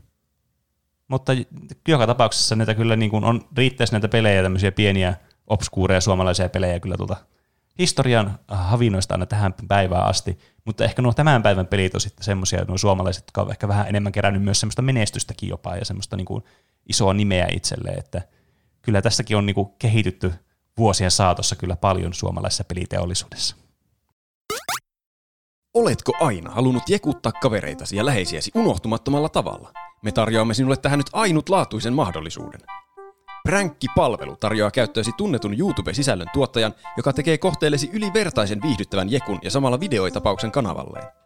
Pränkki-palvelun kautta voit huijata läheisesi putoamaan viemärikaivoon, sytyttää naapurisi nurmikon tuleen tai vetää tuntematonta ohikulkijaa turpaan. Prankkipalvelun asiakkaana selviät jekuistasi täysin seuraamuksitta, sillä naamioimme jokaisen käytännön pilan sosiaaliseksi kokeeksi. Oli se sitten kevyttä ilkivaltaa tai törkeä rikos. Jas, jas, sitä on maanantai taas. Uusi viikko, uudet kujeet. Voisi juoda kupposen kahvia. Kyllä sillä lähtee päivä käyntiin. Vanha kunnon firman kahvikone. Ei oo koskaan pettänyt. Tänne sitä mustaa kultaa. Hehe. Kullallein minä kahvia keitän. Mitäpäs vähän omituista ääntä. No, ei kai siinä mitään ihmeellistä. Mitä helvet? Äh, mun naama! Äh, polttaa! Tulkaa joku heti auttamaan! Kutsukaa ambulanssi! Ah, boom! Just a prank, bro! Woo! Ha! Pääsit just meidän Hype Squadin eeppiselle highlight reelille tuolla sun reaktiolla. Huhhuh. Hei, äijä, se on tietenkin sun pojat, Pene ja Juzu. Jou, jou, jou! Ja kameras tietty Face XI Elite Blaster EX. Yeah, boy. Mitkä on sun fiilikset nyt ton pikkuklipin jälkeen? Se oli kuitenkin vaan ei prankki, veli. Se pitää ihmettä täällä tapahtuu. Ai vitsit, aika lit oli kyllä sun perusteella. On, on, onko tää jotain pi, piilokameraa? Mä, mä pääsin telkkariin. right on, just näin, hei. Sä pääsit meidän kanavalle. Ja muista sitten, että jos sä haluat nähdä niin muista subaa meidän kannulle, käy blästää sitä like-buttonia ja ringaat sitä bell-iconia, niin saa aivan freeseimmät prankit ja klipit sit suoraan sun feediin, niin säkin voit olla sit meidän Tupla Hype Squadin jäsen, bro. Ai vitsit. Sitten meidän seuraajana voit käydä tilaa itse tollasen eeppisen pikku prankin jollekin sun kaverille, niin sit se on ihan liekeis siitä varmasti. Ja sekin saa sit näkyvyyttä, hei meidän viikon highlight recapissa sit. Hei, äläkä unoha missään nimessä käydä tsekkaan tämän merchi, jota löytyy tuolta Tuppalohypy-sivulta, niin hei, sinne vaan tsekkaa se. Onks mitään enää tuohon sulle, hei äijä? Kiitos, että sain olla osana. Ja siitä se on seuraavan pariin vaan suoraan. Ja tervetuloa takaisin seesteiseltä tauolta.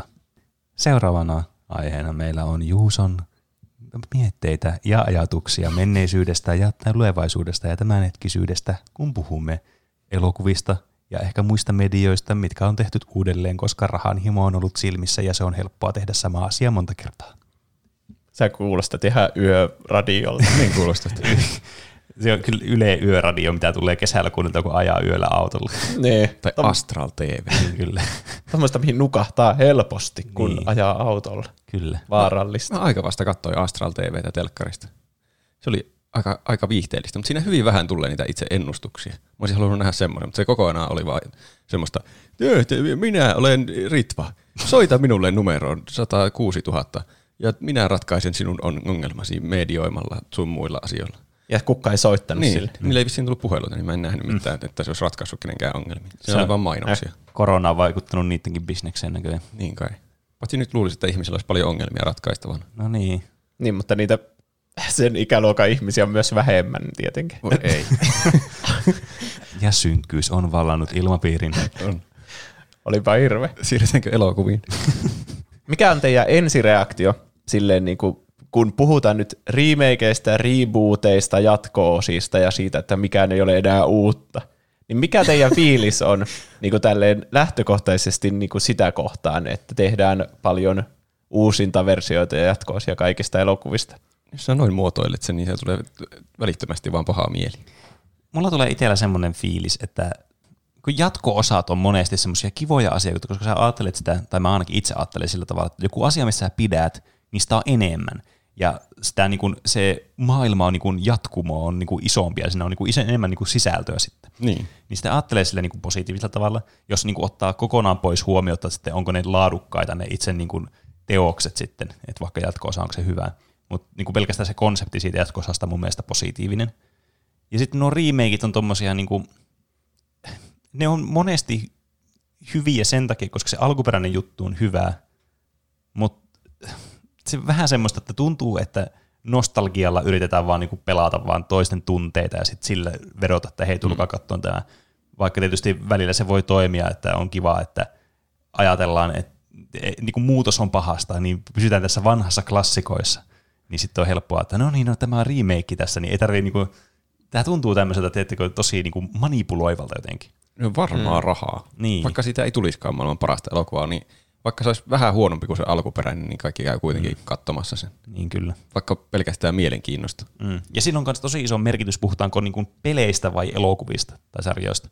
Niin. Mm. Elokuvissa ei mun mielestä ole hirveästi niinku parannettavaa monesti. Niin, jep. Mm. Koska niinku yksi vanhimmista hyvistä elokuvista, eli se Valamiesten ratkaisu, mistä Roope teki aiheen vastikään, mutta ehkä puoli vuotta sitten tyyli.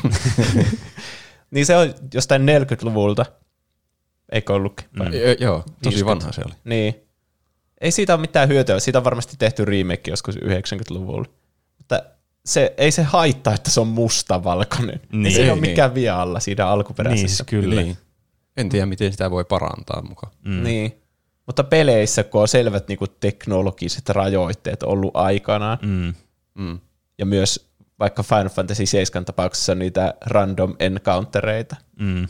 niin siinä on niinku selkeä semmoisia kohtia, että näitä voidaan parantaa, niin, Niin. miksi sitten ei parannettaisi? Jep. Jokuhan voisi argumentoida, että animaatioelokuvilla on sama juttu, että niitä voi parantaa, kun teknologia on kehittynyt, mutta mm. se ei vaan aina paranna niitä elokuvia, kun Niin. tehdään uudemmalla teknologialla. Niin, se riippuu kauheasti. Tuo on just tommonen, niin tästä voi, tämä voi olla, että alkusegmentti kestää tämän tunnin, kun tästä voisi vain argumentoida puoleen tai toiseen.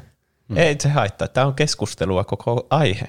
Mutta tuo on kyllä totta, että niin kun se jotenkin niin kun siinä tilanteessa, missä se on riippuvainen siitä teknologiasta se itse asia, niin se jotenkin tuntuu, että se remakein niin kun se ajatus on huomattavasti niin kun lähestyttävämpi siinä tilanteessa. Mutta just niin kun näytellyt elokuvat, no, ne on mun ihan hy- katsottavia ja hyviä elokuvia, ne vanhat elokuvatkin verrattuna tämän päivän elokuviin. Että ainut, mikä niissä voi parantaa, niin joku CG jossakin Skifi-elokuvassa. Mutta mm. sekään niin ei fundamentaalisesti muuta sitä katselukokemusta. Niin. Niitä Star Warsia, niitä vanhoja, niin niihin ihan lisätty CGI Niin. niin kuin jälkikäteen, ja ne mun mielestä pilaa sitä. Niin, Että ne on vähän ajattomampia, ne käytännössä tehdyt tehosteet, mitä niissä oli. Mm. Niin on. En mä tiedä, miksi ne lisäsi niitä, kun oliko ne siinä vaiheessa vielä niin vakuuttavan näköisiä edes ne CGI-hommat, että ne olisi parantanut sitä mitenkään. No ei, mutta ne luuli, että ne on vakuuttavia, koska oli Niin. niin. joku vuosi 97 tai jotain, oli silleen, että wow, meillä on tämä Toy Story on tullut ja kaikki Mm, mm, pystytään tehdä mitä vaan tietokoneella. niin. Mutta vieläkään se ei ole niinku sille niinku vaikka uusissa Star Warsissa ne tekee niitä oikeita vanhoja näyttelijöitä uudestaan sinne, mm. ja ne aina näyttää semmoiselta uncanny väliltä. Mm. Sitten kun CGI on aivan niinku täysin erot, että sitä ei voi mitenkään huomata, mm. niin ehkä sitten olisi järkevää alkaa niinku muuttamaan jotain vanhoissa elokuvissa. Niin.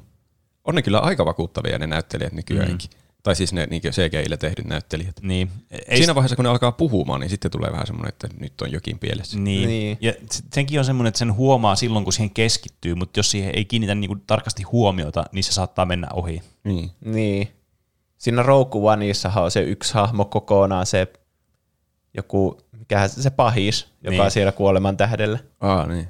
Niin mun tyttökaveri ei huomannut koko elokuvan aikana, että se oli CGI-llä tehty mies. Mutta tietenkin, mm. kun itse tietää, että se näyttelijä ei ole enää hengissä, niin, Niin. niin sittenkin katsoo niin koko ajan, että näyttääkö se aidolta vai ei. Niin tietenkin huomaa paljon enemmän Mm. virheitä. Tätä jaksoa varten tehtiin viikon kysymys kanssa, että mikä on suosikki elokuvasi viimeisen kymmenen vuoden ajalta.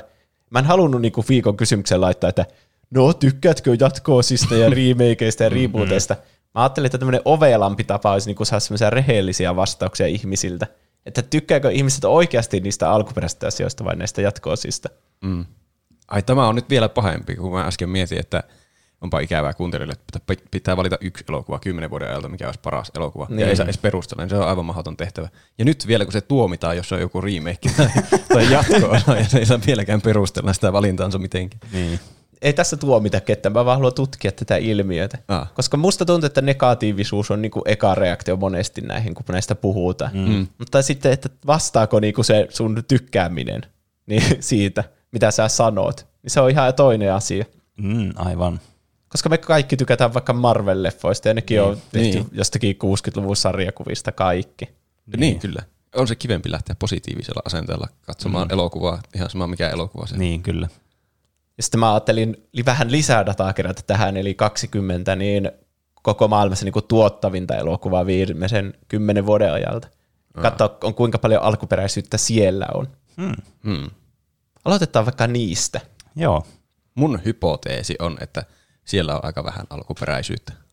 Niin. Niin. Onko yhtään? Mitä veikkaat? 20 elokuvaa. On ainakin yksi alkuperäisyys. Pakosta. Niin, kyllä, kyllä mäkin olen varma siitä, että ne täytyy olla joku 1-5, mutta 5 on mun mielestä aika hakuammuntaa, että se on ehkä realistisempi on 1-3. Niin. Käydään vaikka vähän tätä listaa läpi. A, ykkösenä on Avengers Endgame. Se ei kyllä yllätä yhtään. Niin, mm. eli se on koko tämä Marvel Cinematic Universen semmoinen niinku, melkein niinku päätösosa tältä Niin. erää. Niin, kyllä. Mutta miten tuo nyt käsitellä, että onko tuo alkuperäinen? Koska siis, on, onko se alkuperäinen? Se ei ainakaan mikään remake. Tuohan se nyt jatko-osa Niin. selvästi. Niin. Mutta semmoinen jatko-osa, mikä kuulostaa siltä, että sitä on suunniteltu niin alusta asti, että se tulee joskus se elokuva, eikä vaan sillä, että oh, tämähän tuotti paljon rahaa, tehdäänpä toinen perään. Niin, se on totta kyllä. Niin. No, niin, tuossa on tosi paljon niinku, taustalla. että siinä on yli 20 elokuvaa, Mm. jolle se on jatko-osa kaikille niille. Ja sitten tietenkin vuosia niinku, sarjakuvia. Mm. Ja ihan se Thanos ja mikä se on se kontsuletti, mikä niillä on se hanska. Mm. Ja kaikki nämä niin Infinity War, niin eihän ne ole mitenkään uutta näissä elokuvissa, vaan ne kaikki on niinku oi- vanhoja tarinoita sarjakuvissa. Niin, kyllä. Niin. Onko, onko alkuperäinen elokuva, jos se perustuu vaikka kirjaan? Äh, ei. Okei. Okay. Niin, on se tietysti aika ykselitteistä. Lähtökohtaisestihan, jos tekee elokuvan, niin se olisi niinku, että mä keksin hyvä idea elokuvalle ja mä teen sen. Mm. Mutta sitten jostain syystä kaikki nämä suositut perustuu johonkin aikaisemmin, Niin. joka on ollut aikaisemmin suosittu. Mm. Tietenkin näihin kehataan sitten laittaa paljon budjettia taustalle. Mm.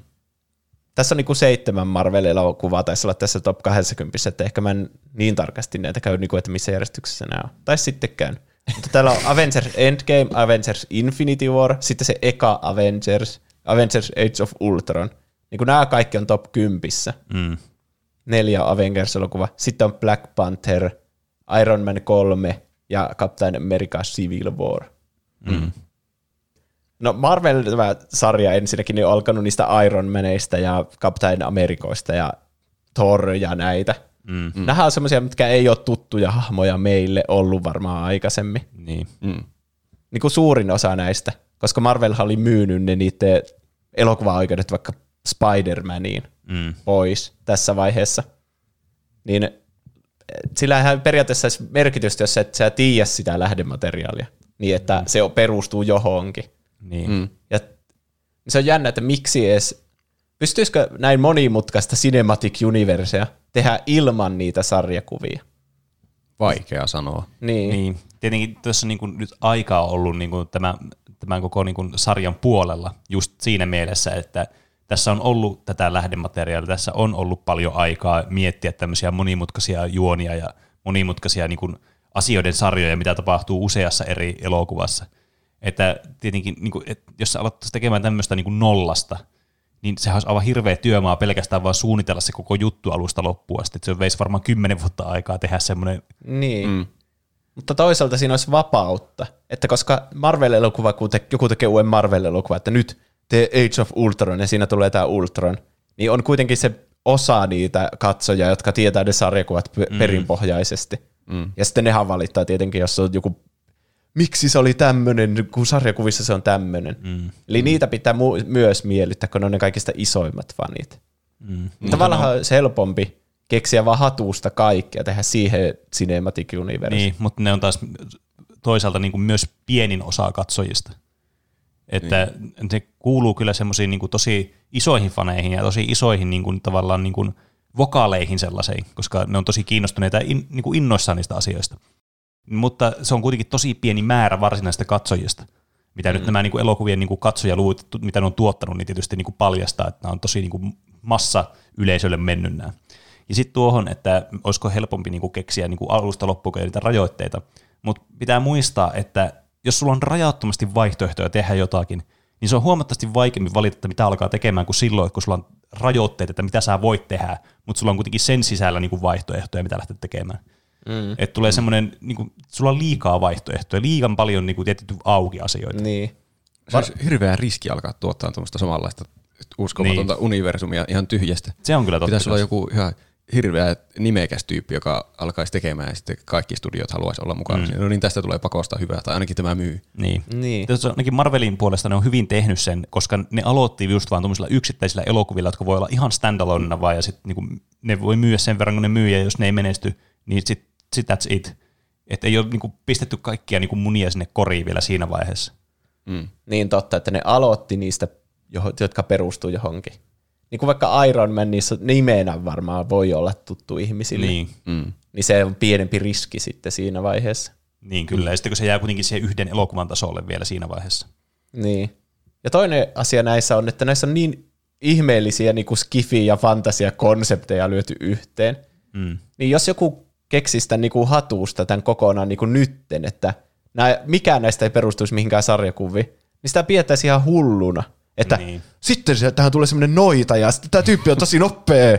Mm, ja niin. sitten tällä on semmoinen kivi, jolla voi matkustaa ajassa. Niin kaikki on silleen, että hä, että eikö sä alun perin alkoi tekemään sarjaa, niin joka kertoo tyypistä, joka keksi jonkun robottihaarriskan. Niin. Sille niin kuin, vähän skifiä, mutta sille niin kuin viisi vuotta tulevaisuuteen tai Niin, jotain. niin. Ja sitten vähän myöhemmin niin siellä on alieneita ja kaikkea aikamatkustusta niin kuin joka puolella. Mm, niin kyllä. Miten ne sarjakuvat tulee? Kai niissä on niin monta tekijää, jotka sitten antaa aina oman osansa siihen tarinalle, että se etenee jotenkin. Mm. Mm. Onko siinä, ei siinä kukaan yksi tyyppi, Joni Marvel, joka päättää, että nyt Iron Man voittaa tämän pahiksen tässä numerossa. On niissä pakosti joku, joka katsoo silleen, että nämä menee juuri näiden guidelineen mukaan. Niin kuin mm. pakosti. Niin. Hmm. Ja sitten jos on joku iso juttu, niin kuin vaikka Superman kuoli joskus sarjakuvissa, niin onhan se nyt varmasti semmoinen, mitä suunnitellaan niin kuin koko, nyt kutsutaan mm. koko DC niin kuin kaikki No no joo. paikalle ja äänestetään ja tälleen. Että. Mä veikkaan, että se yksi numero, jonka Roope, aloitteleva kirjoittaja, saa kirjoittaa, niin et sä saa niinku, nyt laitetaan kaikki uusiksi. Niin. Tuskin kukaan niin lähtee Rogu enää vaan vetämään jotakin tappaa Supermanin jossain jaksossa. Niin. Niin. Että pitää, siitä, jos saa jonkun idea jollekin tarinalle, niin varmaan siitä keskustellaan ainakin etukäteen, että Niin. niin. sopiiko se koko tarinan kaareen. Mm. Tässä Marvelissa on tietenkin myös hyvä, että kun niitä on tosiaan tehty niinku kymmeniä kymmeniä vuosia näitä sarjakuvia, niin ihmisillä on jäänyt ne tietyt tarinat mieleen sille, että nämä on ne hyvät. Niin, ja sitten kyllä. tekee pelkästään ne ja jättää niin. ne paskat osuudet pois mm. sieltä. Kyllä.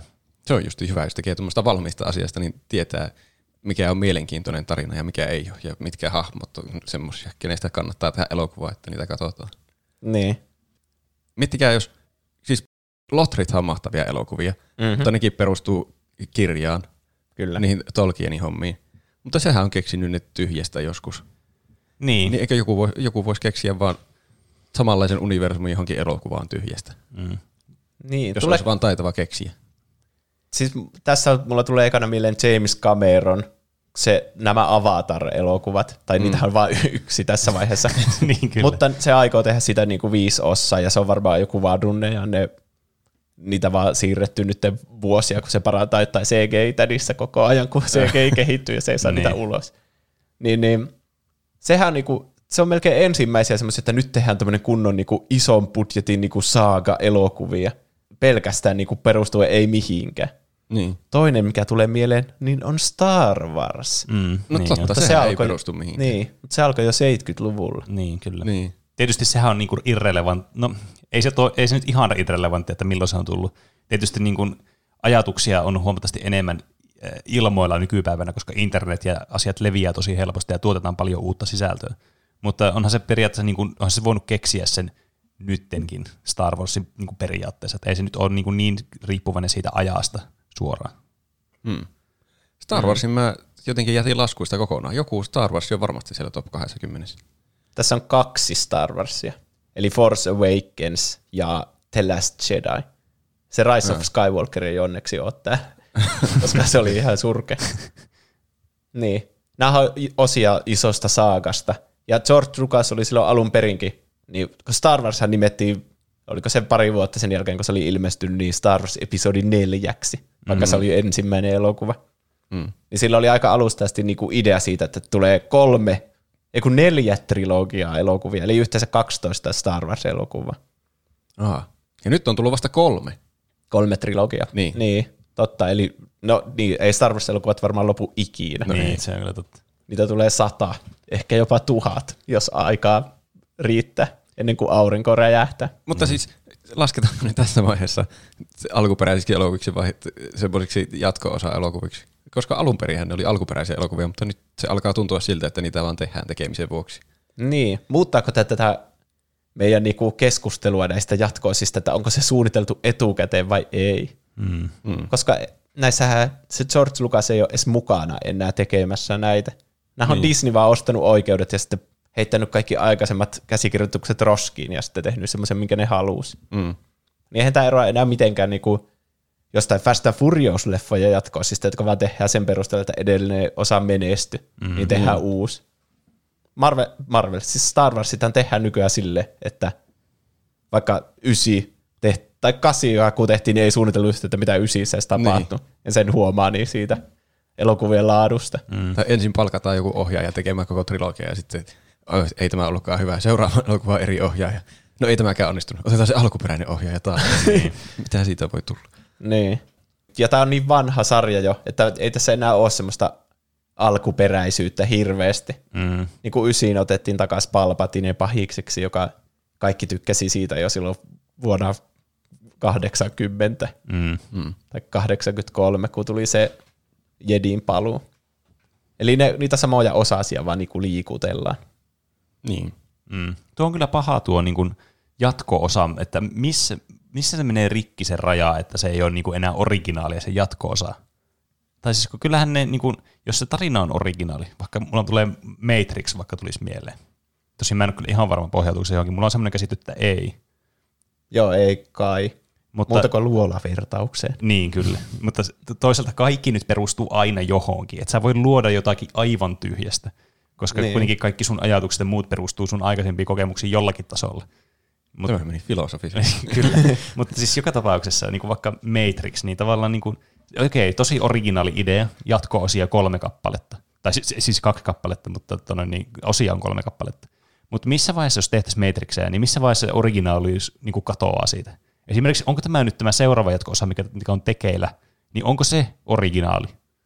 Niinpä. Mä sanoisin, että toka osa ei ole enää originaali. Eli sä oot sitä mieltä, että originaali voi olla vain yksi versio tästä asiasta. Niin. Entä trilogiat, jotka on suunniteltu trilogioiksi Niin. alusta asti? Jos niitä ei ole vaikka pysty tekemään yhteen elokuvaan. On, Mutta ei, koska ihan sama vaikka suunnitellaanko se trilogiaksi vai ei. Tuo Star Warsikin kirjoitettiin eka yksi Star Wars-elokuva ja sitten se tehtiin. Ja jos se olisi menestynyt huonosti, niin sitä toista ei olisi ikinä tehty ja kaikki pitäisi sitä yhtenä stand-alone Star Wars-elokuvana. mm. Ja jos se ei olisi menestynyt hyvin, niin sitä, että episodi neljä, niin sitä ei olisi ikinä tullutkaan siihen. Niin. Onko siis episode 5 sun mielestä jo jatko? Onhan se jatko-osa. Se on mutta jatko. Se ei ole niin alkuperäinen enää. Niin.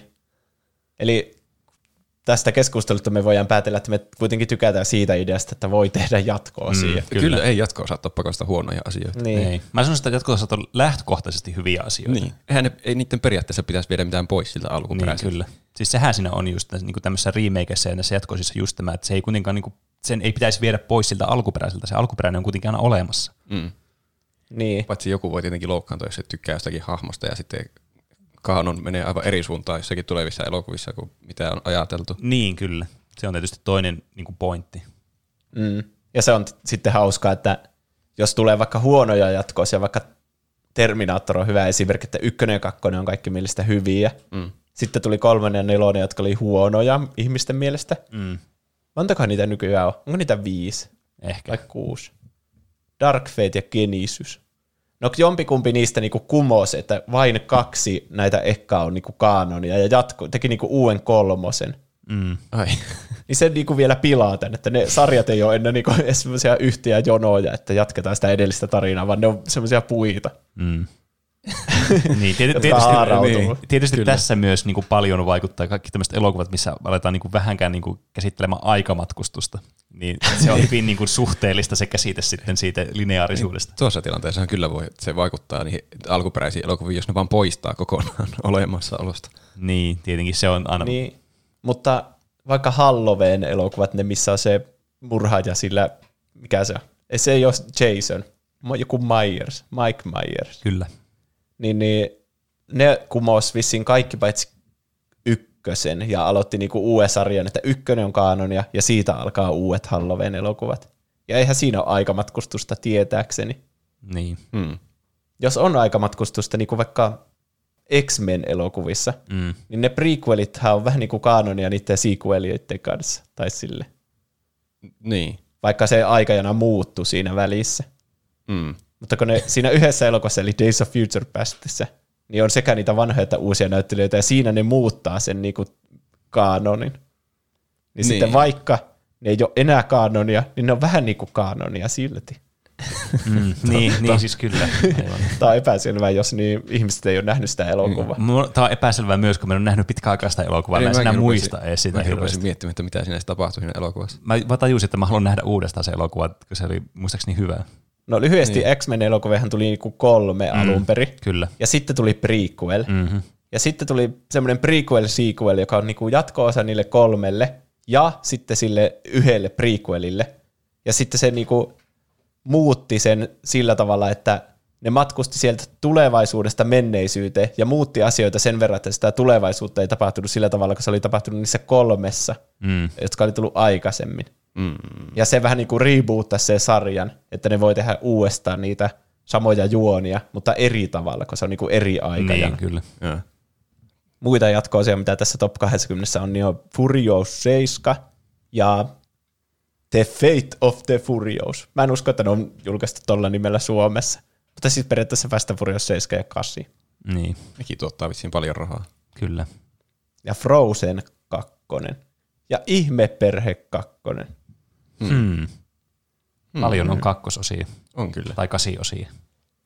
Ja molemmissa Ihmeperhe ja, no, no kun nuo kaikki jatko-osat on sen perusteella, että edellinen on tehnyt paljon rahaa, niin tehdään uusi. Niin. Mm. Eihän vaikka Ihmeperheessä tai Frozenissa ole silleen pohjustusta, että tästä on tulossa jatko-osa. Niin. Ei. Tuo on kyllä vähän harmi niin kuin elokuvamaailmassa just, että niin kuin, miten niin kuin iso merkitys sillä on, että tuotetaan jotakin sen takia, että tämä tuottaa rahaa. Tai siis kun pelejä on paljon, jota, jos indie-tekijöitä, jotka tekee vaan pelejä, siis mä nyt tiedän, että mä nyt tässä vähän niin kuin skippaan kaikki indie-elokuvat, mutta niin kuin, siis tosi menestyneitä indie-eloku- in- indie-elokuvia on paljon vähemmän kuin tosi menestyneitä indie-pelejä tai muusikkoja, jotka siis te- tehnyt sitä juttua vaan sen takia, että se, se niin kuin pääasiallinen tavoite ei ole tehdä sitä rahaa, vaan haluaa niin. tehdä sen jonkun mm. taidetuotoksen. Mutta elokuvissa tosi iso osa dominoi vain pelkästään se niin kuin massa, se raha, mitä ne tuottaa, ne massiiviset Hollywood-elokuvat.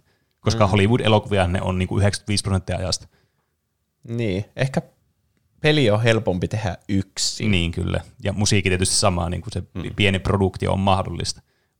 niin. Mutta se on tosi harmi, että tämä niinku, tää produktion laajuus sitten tekee sen, että se on pakko olla semmoista niinku, tosi tuottavaa, koska se on myös tosi kallista tietysti tehdä elokuvaa.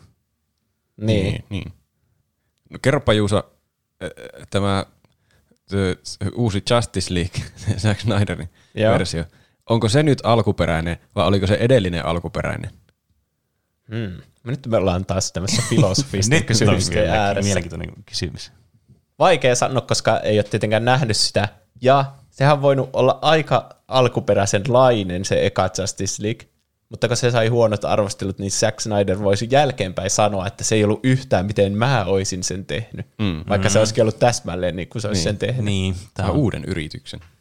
niin. Niin. Tämä on kyllä nyt sanaa sanaa vastaan. Tietysti niin kuin elämäntilanteesta johtuen mä sanoisin, että tonne, niin olisi aika röyhkeää mennä sanomaan, että tämä on erilainen, vaikka se olisi ollut samanlainen, se alkuperäinen idea sillä niin kuin Jack Snyderillakin. Mm. Niin. Et, niin kuin, se olisi tosi mautonta, mä sanoisin. Niin mulla niin kuin, ei ole syytä ainakaan epäillä Snyderia tässä nyt siinä mielessä, että se ei olisi nyt se alkuperäinen idea, mitä se tuo nytten katsottavaksi. Niin. Enkä mä kuullut kyllä mitään väitöksiä, että joku olisi huudellut sieltä, että mitä sinä itse halusit tehdä tämän elokuvan, että se voi nyt alkaa enää. M- mutta myönnettäkö, että, että tuo jättää kyllä tosi paljon kysymyksiä kuitenkin ilmaan ja semmoista mahdollisuutta, että ei tämä nyt voi olla täysin niin kuin se riippumaton siitä ensimmäisestä julkaisusta. Niin. Varsinkin kun se on ilmeisesti joku neljä tuntia, niin mä oon kuullut monesta paikasta. Niin. Niin kyllä, niin eihän elokuvissa voi julkaista neljä tuntista elokuvaa. niin kyllä. Tämä on vähän niin kuin tämän ajan tuotos, että se julkaistaan suoraan striimauspalvelu. Mm. Tai siinä pitäisi olla joku väliaika. Niin. No onhan, olisihan sekin mahdollista. Mm. Mm. se maksaisi se elokuvalippu kahden elokuvalipun verran silloin. Niin, totta. Se väliaika kestäisi jonkun vuoden ja sitten tulisi se toinen. Mulla tuli nyt muuten mieleen, että Justice League aiottiin alun perin julkaista kahtena osana muutenkin. Ja Ai. sitten se jossain vaiheessa sanottiin, että se on vain yksi.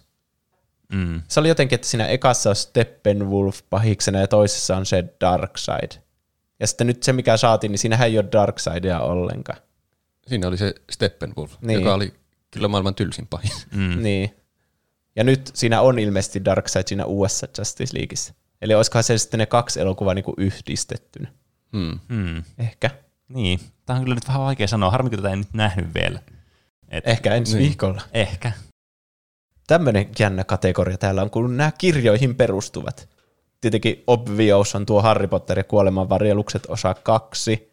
Mutta sitten miten te laskisitte nämä Jurassic World-elokuvat? Eli Jurassic World ja sen jatkoosa Jurassic World Fallen Kingdom. Koska ne, no. Nehän on jatkoosia Jurassic Parkille. Mm. Niin. Ja Jurassic Park perustuu kirjaan. No, eihän ne voi sitten ainakaan olla alkuperäisiä Niin. niin. elokuvia, ne Jurassic Worldit. Ei olekaan, mutta ne ei enää perustu kirjaan. Ne on vaan pelkästään jatkoosia sille elokuvalle. No, mutta ne perustuu siihen elokuvaan kuitenkin. Niin, mm. en mä niitä laskekaan todellakaan alkuperäisiksi. Joo. Mutta tässä tulee niinku tämmöinen jännä ilmiö. Ja niinku jatko-osissa on se hyvä puoli tavallaan, että ei tarvi joka kerta, kun tekee uuden elokuvan, niinku pohjustaa kaikkea universumista. Mm. Jos tekee vaikka tuommoisen dinosauruselokuvan, Niin. niin joka elokuvassa ei tarvi selittää, että me ollaan keksitty tämmöistä kloonausteknologiaa ja me löydettiin myös jostakin pihkasta dinosauruksen DNAta ja nyt me kasvatetaan näitä. Niin. Mm. Vaan voi tehdä elokuvan, jossa on dinosauruksia ja sitten kaikki on silleen, ah, tuo on tämmöinen Jurassic Park jatkoosa. Niin, niin, kyllä. Joskin mä tykkään monesti elokuvista, jossa ei pohjusteta asioita, vaikka siinä olisi paljon semmoista, että jättää katsoja vähän hämilleen. Se on jotenkin kiva sitten, että se niinku ympäristö on vaan sitä, mitä se ympäristö on, ja sitten se on katsojan vika tavalla, että se ei ymmärrä vaan sitä ympäristöä. niin, kunhan se nyt voi jotenkin järkevästi päätellä vaan, että niin, miten si- sillä asiat toimii. Niin siis kyllä, kunhan se ei ole vaan ihan hatusta temmattua. Mm. Niin, kyllähän jotkut hyvät elokuvat niinku suoraan ottaa mukaan katsojan sille mm. matkalle, vaikka se olisikin vähän outo. Tai niinku vaikka District 9. Niin.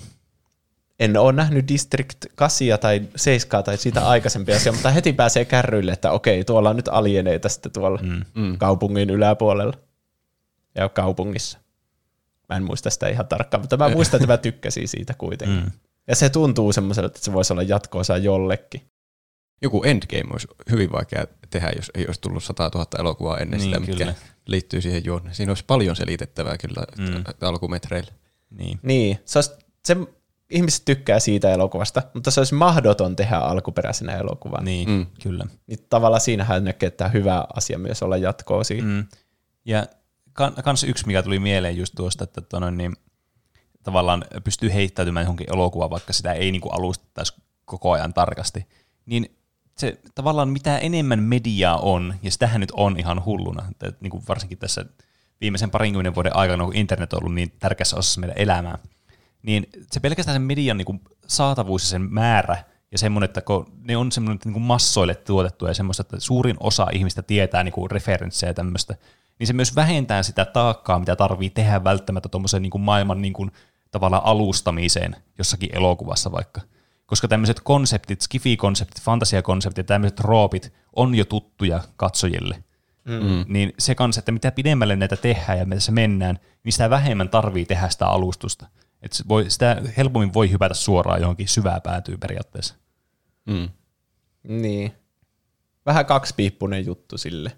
Ihmiset vaan ei välttämättä vaikka tykkää Star Warsista, Niin. niin sitten niitä on vaikea saada katsomaan vaikka The Mandaloriania, vaikka se olisikin yksittäinkin hyvää sarjaa. niin. Se on tietenkin totta, että jos niinku kantaa sitä samaa kuitenkin niinku maailmaa mukanaan, niin se on sitten tietysti semmoinen mukaansa tempaava tai sitten luontaan työntävä asia. Niin. Niin. Marvel-elokuvat kyllä on jo tässä vaiheessa semmoista yleistietoa. Että mä veikkaan, että harva ihminen on nähnyt ihan kaikki Marvel-elokuvat. Mutta silti vaikka ei näkisi ihan kaikkea, niin ymmärtäisi kuitenkin, mitä niissä tapahtuu. Niin kyllä. Mm. Ne on vaan semmoista yleistietoa. Mm. Semmoista, niin. En mä oikein keksi sille mitään vertausta. Niin, Marvel on kieltämättä siis tehnyt tosi hyvin sen, että ne osaa niin kuin pitää ne katsojat, semmoiset massakatsojat, jotka ei välttämättä tosiaankaan niin kuin näe kaikkia elokuvia, niin mukana tuosta massiivisesta juonesta ja niistä hahmoista, mutta kuitenkin samaan aikaan palkita tavallaan semmoisia henkilöitä, jotka katsoo nämä kaikki ja saa niin kuin tavallaan ns. vähän niin kuin enemmän irti sitten siitä. Että mm. tämä tasapainoilu, mitä tämä Marvel on tehnyt tämän suhteen, niin on kyllä ollut tosi onnistunut. Mm. Mm.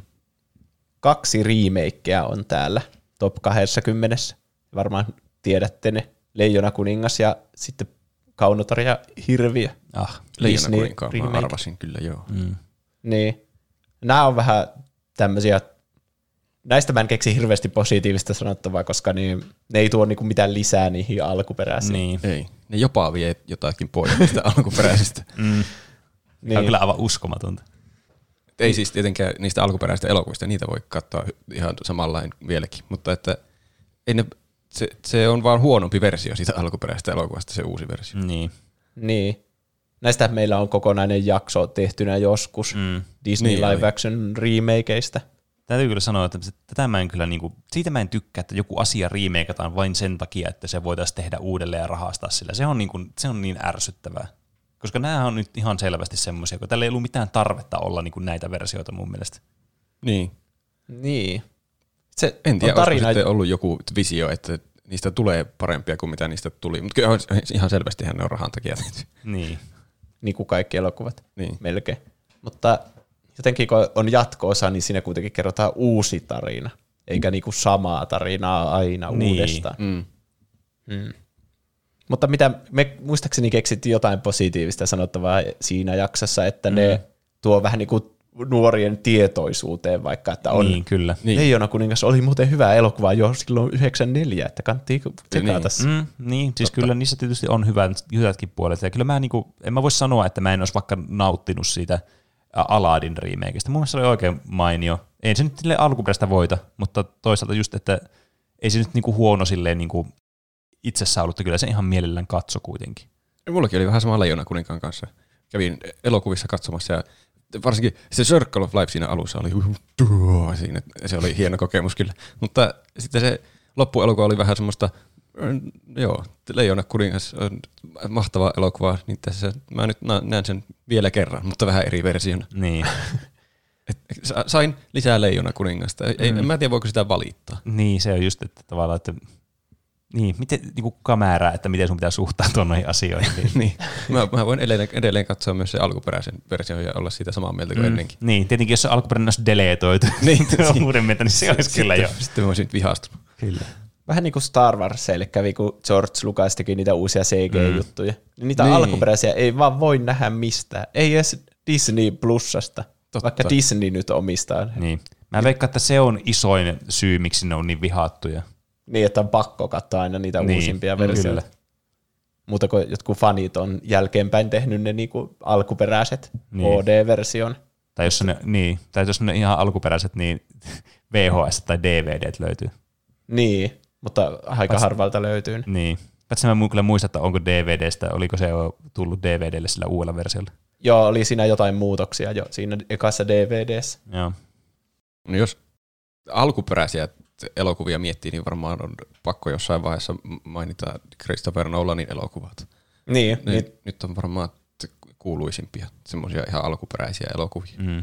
niin, niitä tulee noissa kuuntelijoiden vastauksissa myös paljon. Mm.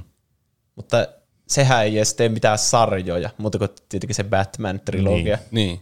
Mutta melkein joka kerta, kun se tekee uuden ison budgetin skifi-elokuvan, niin kuin Interstellar tai Tenet, Mm. mm. niin se vaan aloittaa puhtaalta pöydältä, että tämä ei nyt sijoitu mihinkään Niin. val- valmiiseen universumiin. Niin, kyllä. Siinäkin otetaan katsoja vaan sinne maailman mukaan ja sitten saa itse päätellä, miten se toimii se maailma. Mm. Ja kyllähän Niin. niissä tietenkin, varsinkin Tenetissä, piti aika paljon selittää. Mm. Tai sitten vaan sanoa suoraan, että älä välitä, näin se toimii. Niin.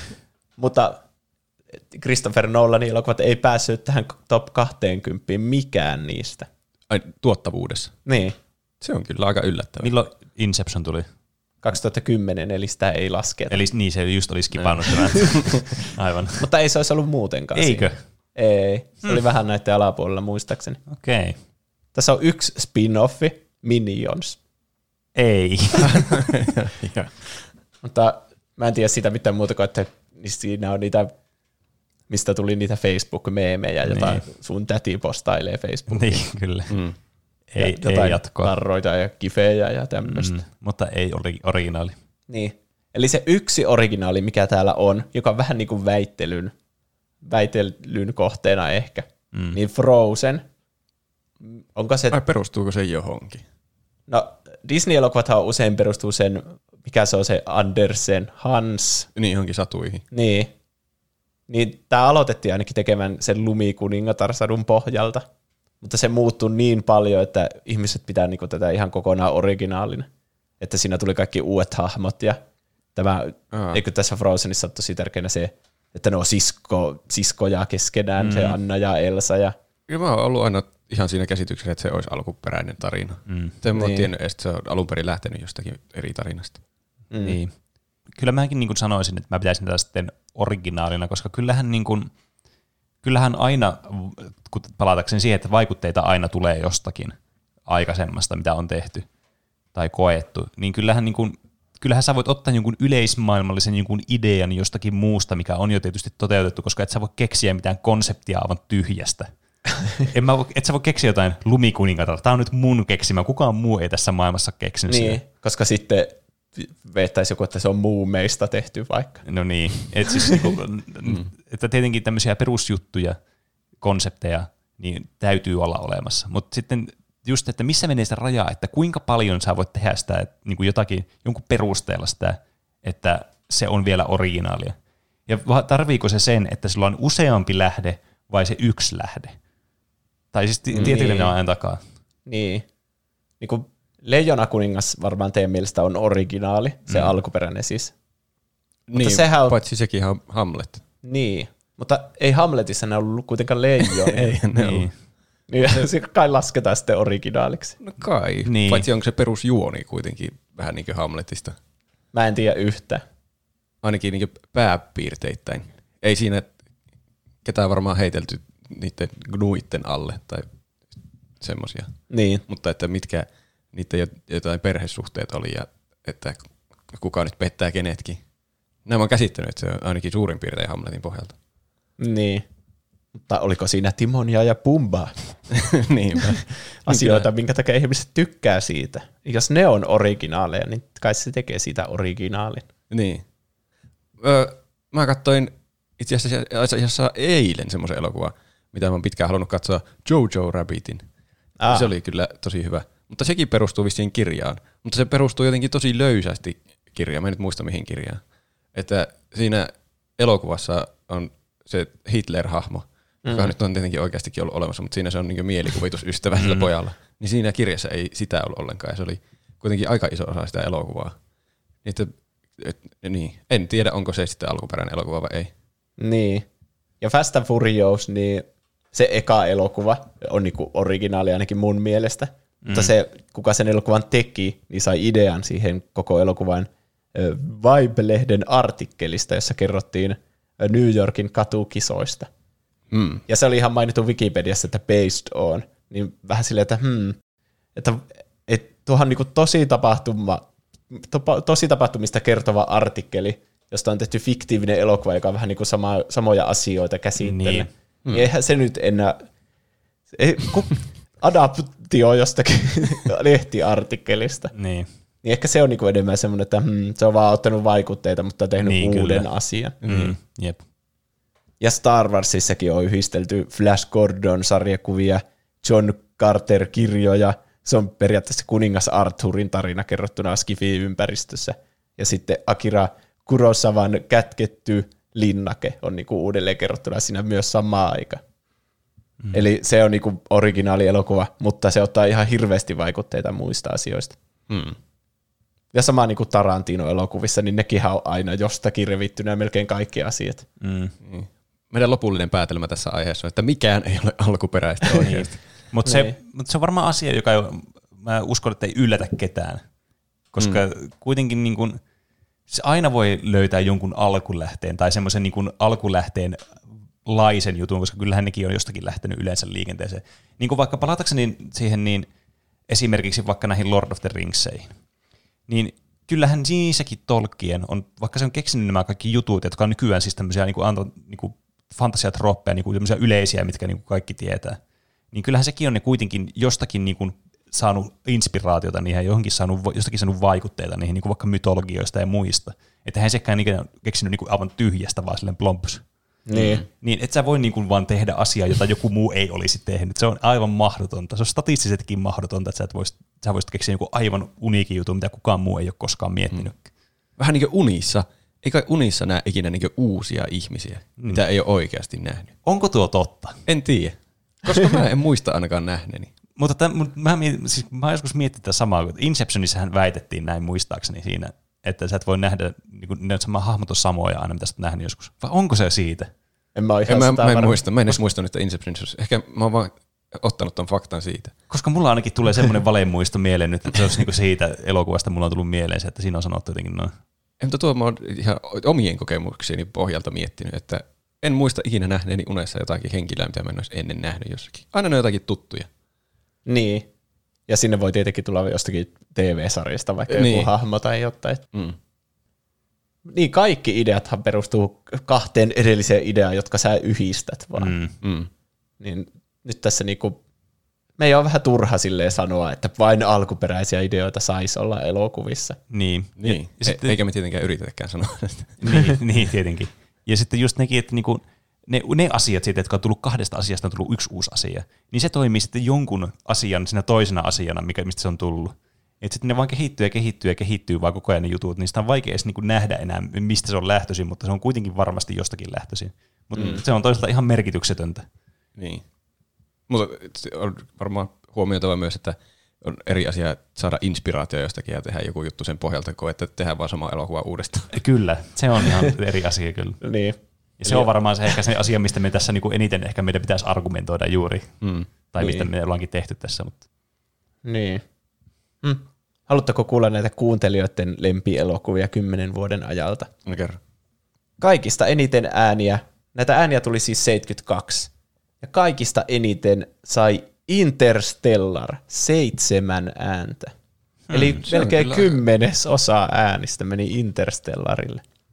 Tuo oli yllättävä voittaja mun mielestä. Mm. En osannut aavistaa. Emilie Romi, Sami P, Suffika, Scrooge McDuck, Eino Gamer, Serbs, Suomisaurus oli nimiä, jotka vastasivat Interstellarin. Jotkut Sehän oli on- tietenkin vastannut Inceptioniin niissä kommenteissa, Jaa. mutta sitä ei laskettu tähän mukaan. Mm. Ja kaikilta laskin vain yhden elokuvan. Niin, pitihän se muistaa, että Inceptionista oli kymmenen vuotta, kun me tehtiin sen joskus kymmenenvuotisjuhlana se Inception aihe. Ai niin joo. Niin. Interstellar on kyllä tosi hyvä. Mm. Siis selvästi mun pitäisi katsoa se uudestaan. Niin. Se on niin tosi semmoisia uusia ideoita kyllä tuo siinä. Mm. Semmoista, mitä ei ole nähnyt muissa elokuvissa. Ja jotkut niistä konsepteista, mitä siitä tulee varsinkin liittyen johonkin aikaa ja paikkaan matkustukseen tai jotain, Mm. Niin on, menee vähän yli hilseen jo sille, että tämä on liian outoa, Mm. mutta silti niin kuin selvästi originaalia myös. Niin, Niin. niin, originaali se ainakin on. Toisena kuudella äänellä oli Avengers Endgame, jonka sanoi Bot Player 373, Pamppa Te, Veikka Rintala, Simmonen 92, PNP Gamer ja Cosmoman. Tässä taas mentiin tähän, joka oli myös se kaikista tuottaneen elokuva viimeisen kymmenen mm. vuoden aikana. Mm.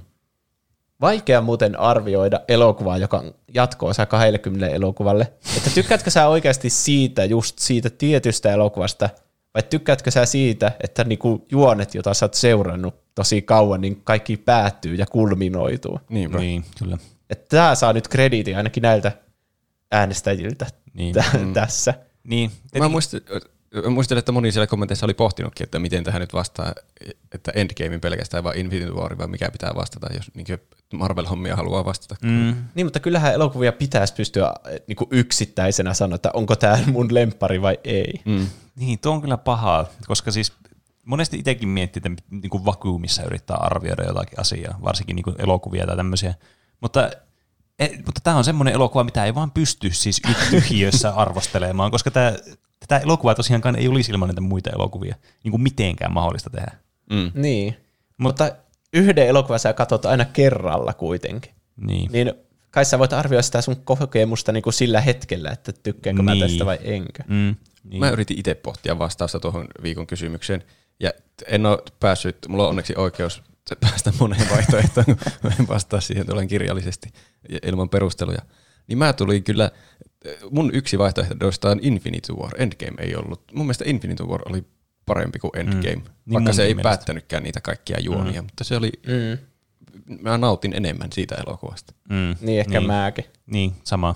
Se oli jotenkin va- selkeämpi ja semmoinen niinku eteni silleen loogisemmin. Mm. Ja sitten vielä päättyi silleen niinku niin dramaattisesti. Niin. Niin, kyllä.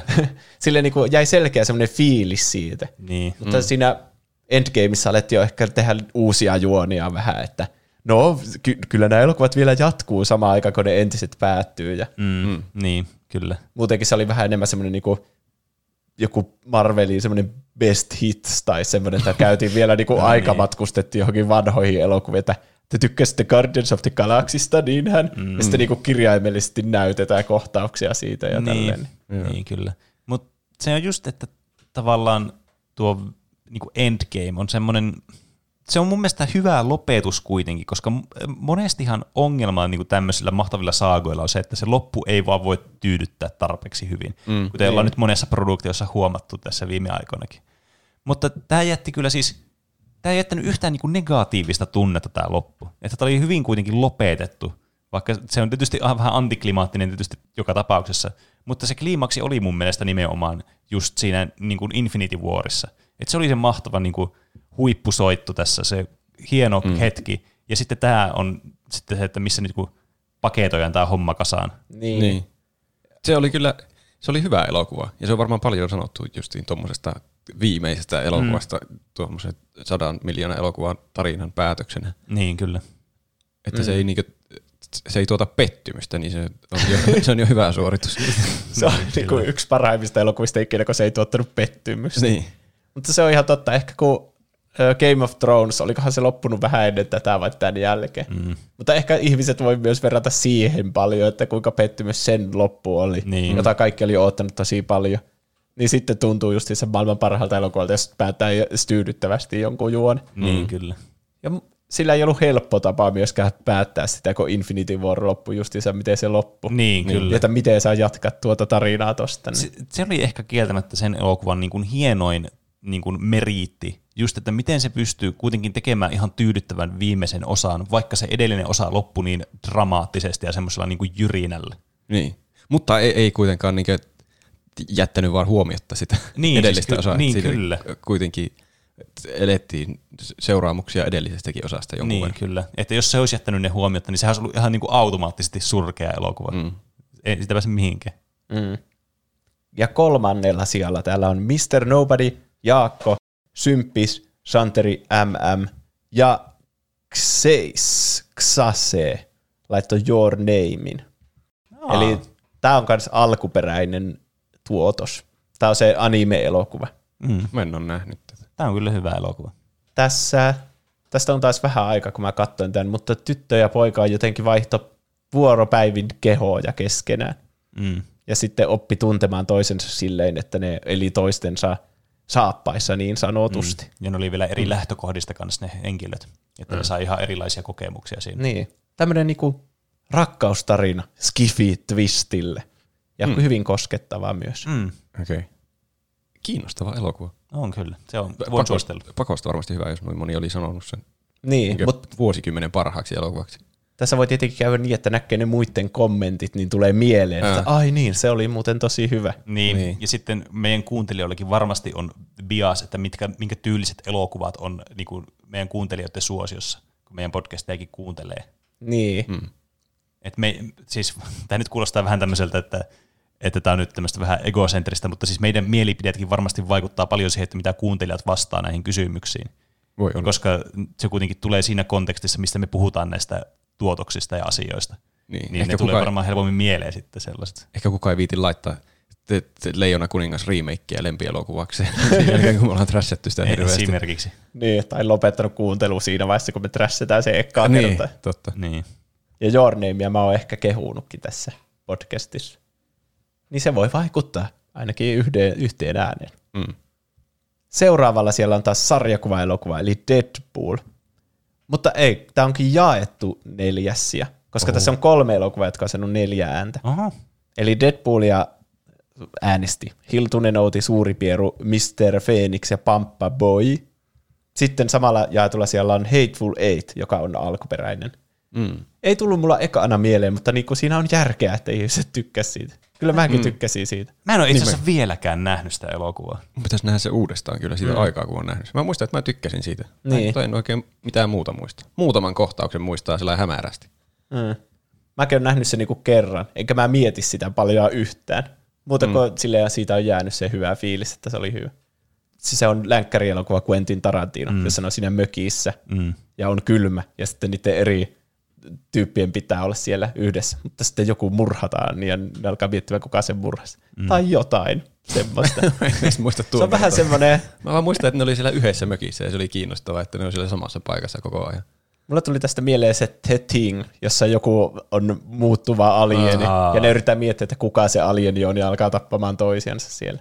Samaa, mutta niinku länkkäri-teeman. Mm. Eli Se- onko tämäkään alkuperä? Totta.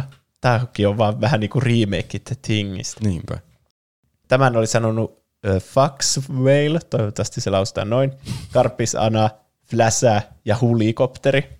Ja sitten kans jaetulla samalla tällä neljännellä siellä on Parasite, joka on alkuperäinen elokuva. Mm.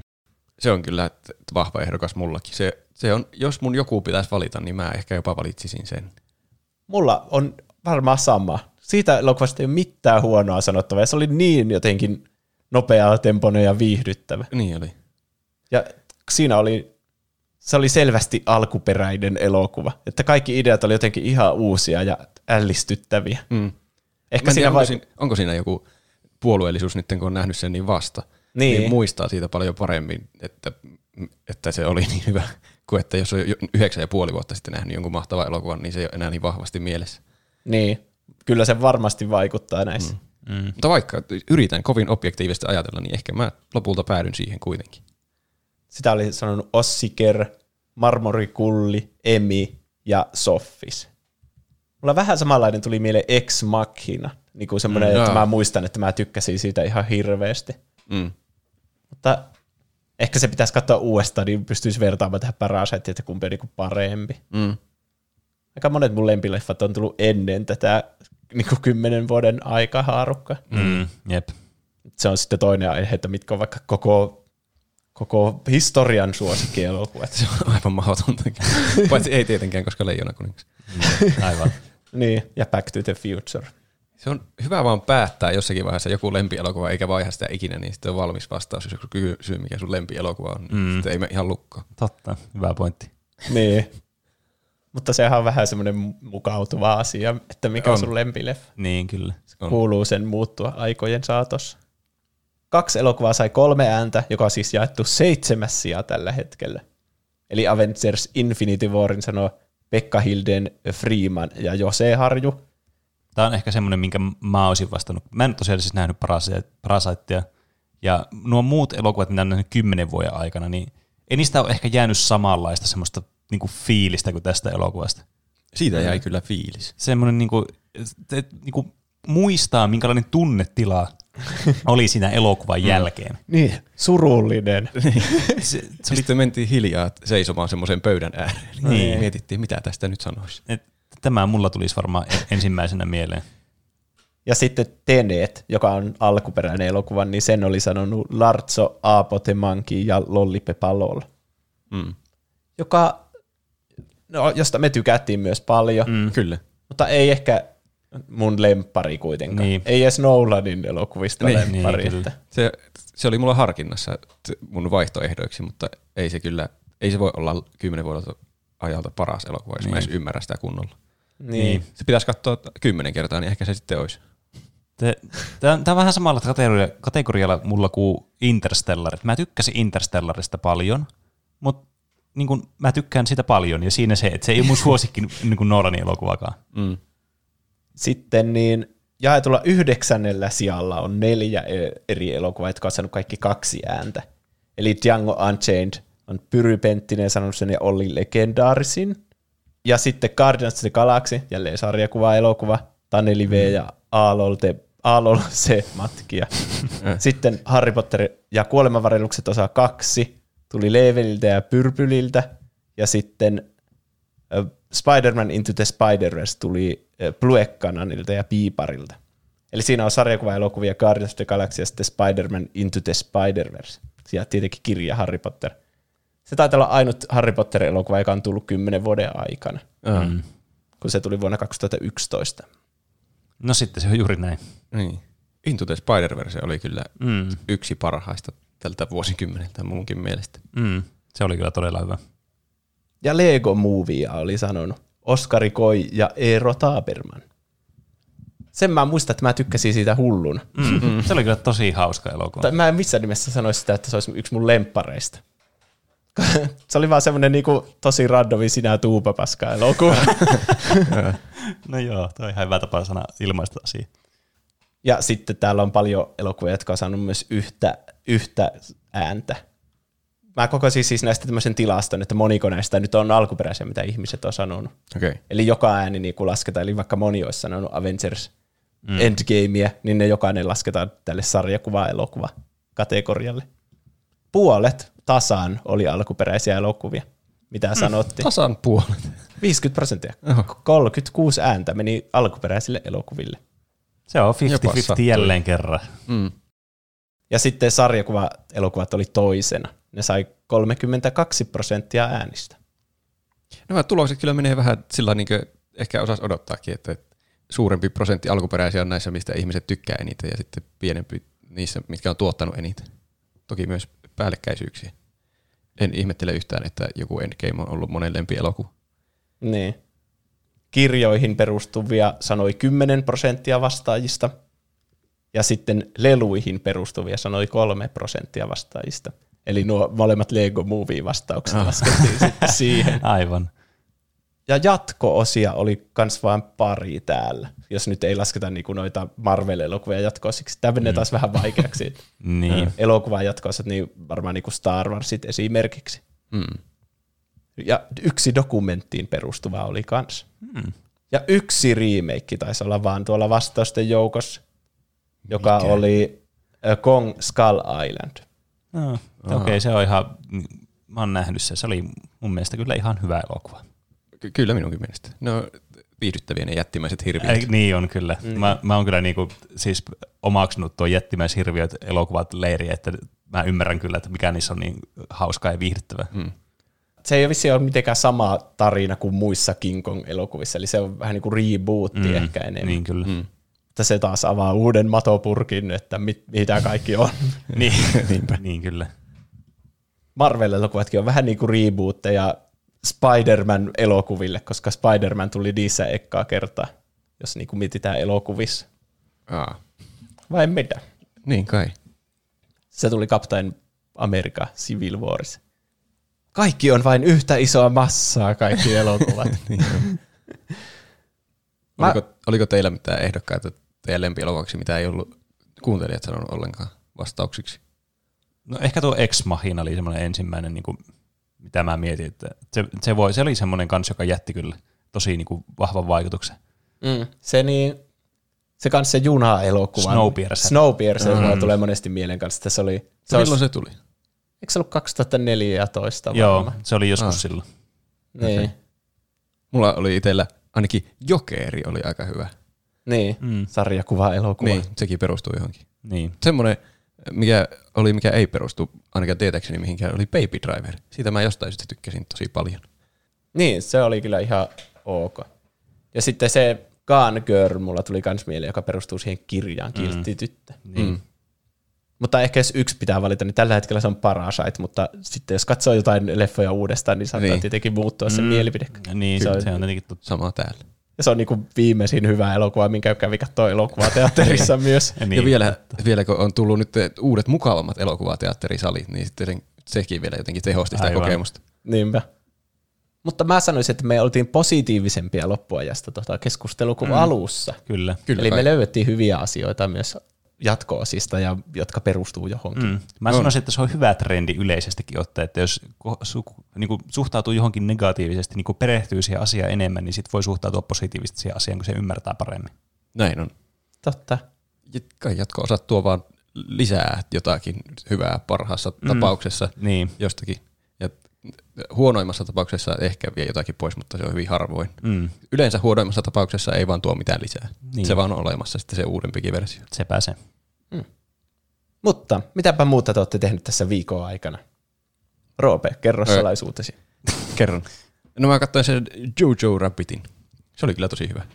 Se kannattaa katsoa se. Mm. Se, se, se oli tosi hauska ja sitten myös miet, miettimyksiä herättävää samaan aikaan. Siinä välillä tuli jotakin semmoisia kohtia, mitkä oli hauskoja ja sitten mä rupesin miettimään hetkinen, saako tulee nauraa apua. Mutta se oli kyllä, se oli tosi hyvä. Se meni loppua kohden vähemmän hauskaksi ja sitten, sitten semmoiseksi vähän, no vähemmän hauskaksi Okay. erilaiseksi elokuvaksi, mutta se oli kyllä, se oli, se oli, se oli hyvä elokuva. Kannattaa katsoa se. Muistanko mä oikein, että se on Taika Waititin ohjaama? Joo. Okei, okay. eli se on se- tehnyt Thor Ragnarokin. Niin, kyllä. Se, se on vissiin hyvä tekemään huumorielokuvia, tai ainakin huumoria elokuviin. Mm. Ne. Se, se vissiin itse näytteli sitä Hitleriä siinä. Aa, okei. Okay. Se ei kehannut ketään muuta palkata siinä. Ei. Hauska Hitler. Hitler, se... joka kertoo hyviä vitsejä koko ajan. Mm. Aika riski aihe kyllä alkaa tehdä tuo natsi-elokuva, mikä on, heittää läppää natseista. Niin. Ei se, ei se mun mielestä ollut loukkaava ketään kohtaan se elokuva. Hmm. Toki en, en, en ole ehkä paras arvioimaan, mikä on loukkaava ketäkin kohtaan, mutta se oli hyvä elokuva minun mielestä. Ja sitten mä vihdoin on pelannut tuota läpi sen, mä pelasin sen Inside joskus, nyt mä sain pelattua myös Limbon. Kumpi oli parempi? Inside oli parempi. Niin oli munkin mielestä. Limbo oli myös ihan hyvä. Se oli ehkä mekaanisesti vähän haastavampi mm. jo, joissakin kohdissa. Mä vettiin ihan viimeisen kentän tuurilla vaan yköisellä läpi. Sitten mä yritin sitä ihan erillä ja sitten mä vaan kusin mun näppäin yhdistelmät ja sitten vettiin sen läpi vahingossa ja oli sillä, no äh. Mä olisin halunnut ehkä jotenkin tarkoituksellisesti päästä tämän viimeisenkin kohdan läpi. Mutta Ai jaa. Se, oli se ihan hyvä peli. Ei yhtä hyvä kuin Inside. Inside oli jotenkin ö, kiinnostavampi, Niin. hienompi. Se on myös hi- paljon hiotumpi peli. Niin. Niin, se tuntuu niinku edelliseltä versiolta Insideista se limbo. Niin oli. Että ne vähän niinku teki sama idea, mutta paremmin. Niin, Mm. mm. kyllä. Sitten yksi asia on vielä, mutta ehkä mä jätän sen paprikamiksiin. Oho. Mm, jännittävä. Mitä Pene on tehnyt? No mä oon pelannut itse asiassa yhtä Switch-peliä, mitä mä oon pitkään halunnut pelata, ja me saatiin sen meiltä hyvältä ystävältä lainaan. Nimittäin äh, Ring Fit Adventure. Oho. Sä oot alkanut jumppaamaan. Kyllä. Ja mä voin sanoa, että kyllä se on hauskaa hommaa. Että se on niinku, se on todella jotenkin mielenkiintoinen se tapa, millä sitä pelataan. Ja voin sanoa, että kyllä siinä saa niinku hien päälle. Mä muistan, mä ensimmäisen kerran, kun mä pelasin sitä, niin mä pelasin ehkä niinku vartin. Ja olin ihan hiestä märkä jo siinä vaiheessa. Hmm. Si, mä en tiedä mikä siinä on, mutta joku siinä on, että se vaan niinku saa kyllä hien virtaamaan ja sitten semmoisen, niinku, että sitä jaksaa sitten pelata ja yrittää niinku päästä sille että niinku niin pitkään kuin vaan niinku voimat riittää vaan. Tuntuuko se enemmän pelaamiselta vai urheilulta? Tuo on kyllä paha kysymys, koska siis se on, sehän on niinku pelillistetty ihan niinku äärimmilleen tietysti. Mm. Mutta ne liikuntajutut, mitä ne joutuu tekemään, niin on oikeasti semmoisia, niin vaikka siinä on, että sä menet siellä niin kuin maailmassa ja teet niitä, että niin kuin juokset paikallasi ja teet jotain hyppyjä ja muita, niin sitten kun tulee niitä taisteluita, mikä on yksi semmoinen iso elementti siinä pelissä, että sä teet semmoisia niin kuin, no ne on niin kuin semmoisia RPG-mäisiä vuoropohjaisia taisteluita, joissa sun pitää tehdä jotakin niin kuin jumppaliikkeitä, että sä voit tehdä damagea. Mm. Niin kyllä niitä saa tehdä sen verran paljon siinä, että se tuntuu, se on oikeasti niinku urheilua siinä vaiheessa, aivan älyttömän rankkaa välillä. Mm. Tehdä joku 20 kyykkyä putkea, sitten pitää tehdä 20 vattalihasta, ja sitten pitää tehdä 20 jotain joogaliikettä, ja sitten silloin puolet HPstä mennyt sillä vihollisella, ja sä oot sille, ei helvetti. Sitten lähtee juoksemaan, ja sitten tulee kohta taas uusi vihollinen. Että kyllä sinne oikeasti saa niinku, kyllä niinku hien virtaamaan. Se on kyllä kiinnostava peli, mä haluaisin joskus kokeilla sitä. Sitten kun mä joskus hankin Switchin, niin mä hankin myös Ring Fit Adventure. Voin kyllä Kokeilen. suositella. Mä en ole pelannut edes montaa kertaa sitä vielä, mutta siis mä kyllä tänäänkin, kun pääsen kotiin ja sitten studiolta, niin kyllä ajattelin pelata sitä. Mm. Tuommoinen motivointi olisi kyllä hyvä liikuntaharrastuksessa, mm. että olisi joku juttu. Varsinkin näinä aikoina. Niin. Niin. Niin kuin Beat Saberia, niin kuin siinä pelaa ihan hengästymiseen asti ihan vahingossa, niin. Kun se on vaan niin kiva se Kyllä. pelaaminen. Mm. Beat Saberissa on vain yksi huono puoli, ja se on ehkä niinku VRn huono puoli. Se on se, että kun sä hikoilet, niin se on niin epämiellyttävä se headsetti sun päässä silloin. Aa. Niin. Että tuossa Ring Fit Adventureissa ei ole sitä ongelmaa, koska sulla ei, niinku, sun naamaa ei mitenkään peitetä millään. Mm. Että niinku, se on niinku harmillista kyllä mun mielestä Beat Saberissa. Se on tosi mukava peli kyllä muuten pelata, mutta sitä ei pysty ihan hirveän pitkään pelaamaan tosiaan, kun se on sitten ihan märkä se, sen naama suojus siinä ja se tosi, voi mennä huuruun ne linssit ja muuta, niin se on sitten vähän harmi, mutta voin kyllä suositella tuota Ring Fit Adventurea kyllä kaikille. Tosi hyvä. Hmm. Entä Juusa? No mä pelasin Final Fantasy 7 vielä eteenpäin, tai en eteenpäin, vaan enemmän silleen vertikaalisesti, kun mä yritän saada sen platina droppin siitä. Aivan. Siinä pitää pelata koko peli uudestaan uudella vaikeustasolla, jota ei ollut avattu siinä silloin, kun sä aloitit sen pelin. Ai, Se on niinku pakko pelata kahdesti. kuulostaa turhauttavalta. Niin, mutta mä ehkä säästän sen niinku toisen pelikerran kesäksi, kun sitten on tullut se 60 fps 4K-versio. Ah, Mm. okay. Sitten sulla on joku tuommoinen näennäinen syy pelata se uudestaan. Niin. Mutta mulla yleensä käy silleen, että mä en sitten jaksa pelata sitä kuitenkaan uudestaan. Sitten menee ihan hukka, että mulla oli se ennen sitä PlayStation Plusaa tarjousjuttua, jossa se annettiin ilmaisella. Niin. Mutta uuden asian, minkä mä pelasin, oli Resident Evil Villagein demo, joka on semmoinen niinku standalone, ne- että se ei ole osa sitä peliä, vaan se on vähän niin kuin siinä Seiskassa oli se demo, mm. joka oli niinku oma pelinsä. Se on kyllä, se- mun täytyy tähän väliin sanoa, että mä nostan hattua kyllä tuolle tavalle tehdä noita niinku demoja. Mm. Että ne on tämmöisiä omia pieniä kokonaisuuksia, koska se Seiskan demo oli tosi hyvä. Niin. Mä tykkään tästä ilmiöstä, varsinkin kauhupeleissä, kun ne on semmoisia omia PT-tä, Niin, kyllä. että voi niinku yhdellä istumalla vaikka pelata sen. Mm. Ja ne ei tarvi edes hirveästi gameplaytä tai oppimista, kun ne on, tämäkin oli semmoinen putsle-painotteinen vaan. Niin. Ja se putsle oli periaatteessa, että tutki kaikki paikat ja tee kaikki mahdollinen, mitä sä pystyt. Niin. Ja samalla pelkää, että joku hyökkää sun naamalle. Niin, Mm. tosi hyvä kyllä siinä mielessä. Grafiikat ihan älyttömän hienot. Näyttää paremmalta kuin oikea elämä. Se on kyllä. Se on seuraava Ankenin väli, että näyttää paremmalta kuin oikea elämä. Niin, sitten oikea elämä alkaa näyttää huonolta. Niin. Oh. Sitten aletankin pikkuhiljaa siirtyä siihen, että kaikki eletään vaan VRssä. Mm. Niin. Kauhupeleissä varsinkin, kun grafiikat on niin hyvät, niin sitten tulee enemmän se tunne, että sä oikeasti oot jossakin kauhukartanossa. Mm. Mm. Mutta toisaalta pelottavin peli ikinä on Slender The Eight Pages, joka on ihan paskoilla grafiikoilla. niin mä en ihan keksinyt tästä mitään sellaista johtopäätöstä. Mm. Mm. Mutta tämä oli sitä hyvien grafiikkoiden päätyä. Tiesittekö, että meille voi lähettää viestejä, Ai. kysymyksiä, kommentteja, aiheehdotuksia ja vaikka meemejä Oho. tai korjauksia? Se onnistuu Instagramin ja Twitterin kautta, josta meidät löytää nimellä Tupla hyppy. Sekä meidät tavoittaa sähköpostiosoitteesta, joka on Podcast at tuplahyppy.fi.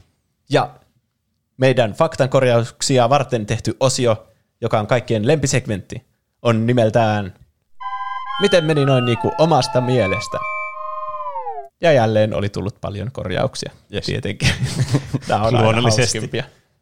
Marmori Kulli laittaa, ei tule kahta kaste matolieroa, jos yhden katkaisee. Kaikki tosin luulivat näin pienenä, kun molemmat puolet liikkuu vielä melko pitkään. Ne kuitenkin kuolee kautta lopettaa liikkumisen ennen pitkään. Nonni, Se on hyvä tietää kyllä. kyllä. Nyt tämä on niinku konklusiivisesti selitetty ja tässä on varmasti niinku ollut varmaa tietoa ja lähteetkin on katsottu kyllä tuohon vastauksen. Siltä se kuulostaa. Tämä ei voi enää Niin. niin. ikinä niinku kyseenalaistaa tämä tieto. Mm. Semmoinen niin kuin Mythbusters, mutta tämmöisiä lasten tyhmiä niin. myyttejä. Siinä on se, seuraava TV-formaatti. Niin. Sitten Instagram-viestinä tuli tämmöinen. Moi, en tiedä onko tämä, miten meni noin niin kuin omasta mielestä matskuu, mutta pro tip mobiilipeleille, että pelaa niitä lentokonetilassa, niin ei tule mainoksia. Ei tietty toimi peleissä, jossa oikeasti tarvitsee nettiyhteyden, mutta jos mainokset vituttaa vaikkapa katteroopissa, niin pelailuajaksi voi laittaa lentokonetilan päälle, niin mainokset ei häiritse.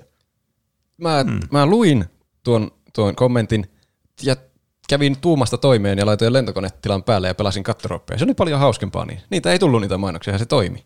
No niin. Suuret kiitokset tästä korjauksesta. Eli sekin piti täysin kuittinsa. Kyllä. Mä oon itse asiassa joskus kyllä varmasti kuullut tuon tipsin kanssa. Nyt aloin miettimään tuota. Ja toinen hyvä puoli, ettei kukaan voi laittaa sulle viestiä niin. Niin. aikaa, kun sä pelaat. Se ratkaisee kaikki ongelmat. Se on sun rauhallinen mobiilipelihetki silloin. Superhyvä podcast. Olisi very nice saada lisää musa-aiheita ja kisailuita, kun niitä on kiva kuunnella. Ja uusi Q&A olisi kans yes. Jaa. Ja please, alan ole epätoivoinen Lottori-jakson suhteen. Antakaa se grabby hands.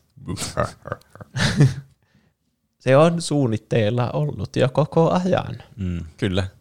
Se on Tulossa on. Älä, jatkuvasti suunnitteilla. pysykää kärsivällisinä. Ja kiitos hyvästä palautteesta. Q&A-jakso olisi ihan hauska tehdä joskus taas. Mm. Mm. Ne on kyllä semmoisia, varsinkin kun kuuntelijoitakin kuitenkin tulee lisää koko ajan, niin sitten siellä on varmasti ihmisiä, jotka on silleen, että hei, ne ei ole nähnyt yhtään Q&A, mm. tai se kuuluu yhtään Q&A-jaksoa. Niin. Niin. Tai tulee uusia kysymyksiä. Niitähän tulee aina. Mm, Niitähän kyllä. tulee. Kyllähän se huomaa näistä kuuntelijoiden kysymyksistä ja muista vastauksista ja viesteistä, mitä tulee aina joka viikko. Animepiirit tarkoittaa fanservisellä, että on hyvin seksuaalisoituja hahmoja. Tämä liittyy siihen Crash Bandicootiin. Niin. Aa, niin joo. joo. Siihen sen Suuri joku ikäraja naisystävä tai joku. Joo, Kyllä. sitä oli kuvattu fanservicen näköisenä. Ja tämä selittää kyllä kaiken. Sitten, sitten se ymmärtää sen kuvauksen. Niin.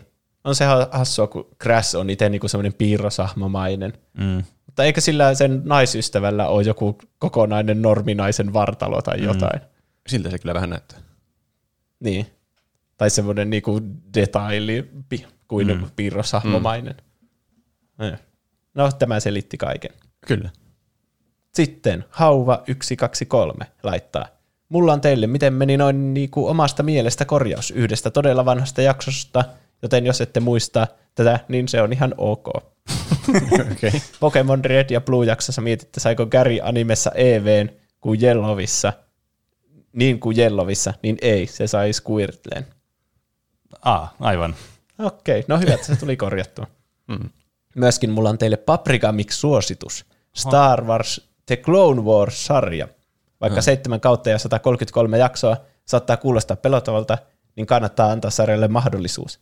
Älkää myöskään antako artstylin hämätä, koska kyseessä ei ole pelkkä lastensarja, vaikka lapset voivat siitä nauttia samalla tavalla kuin aikuiset.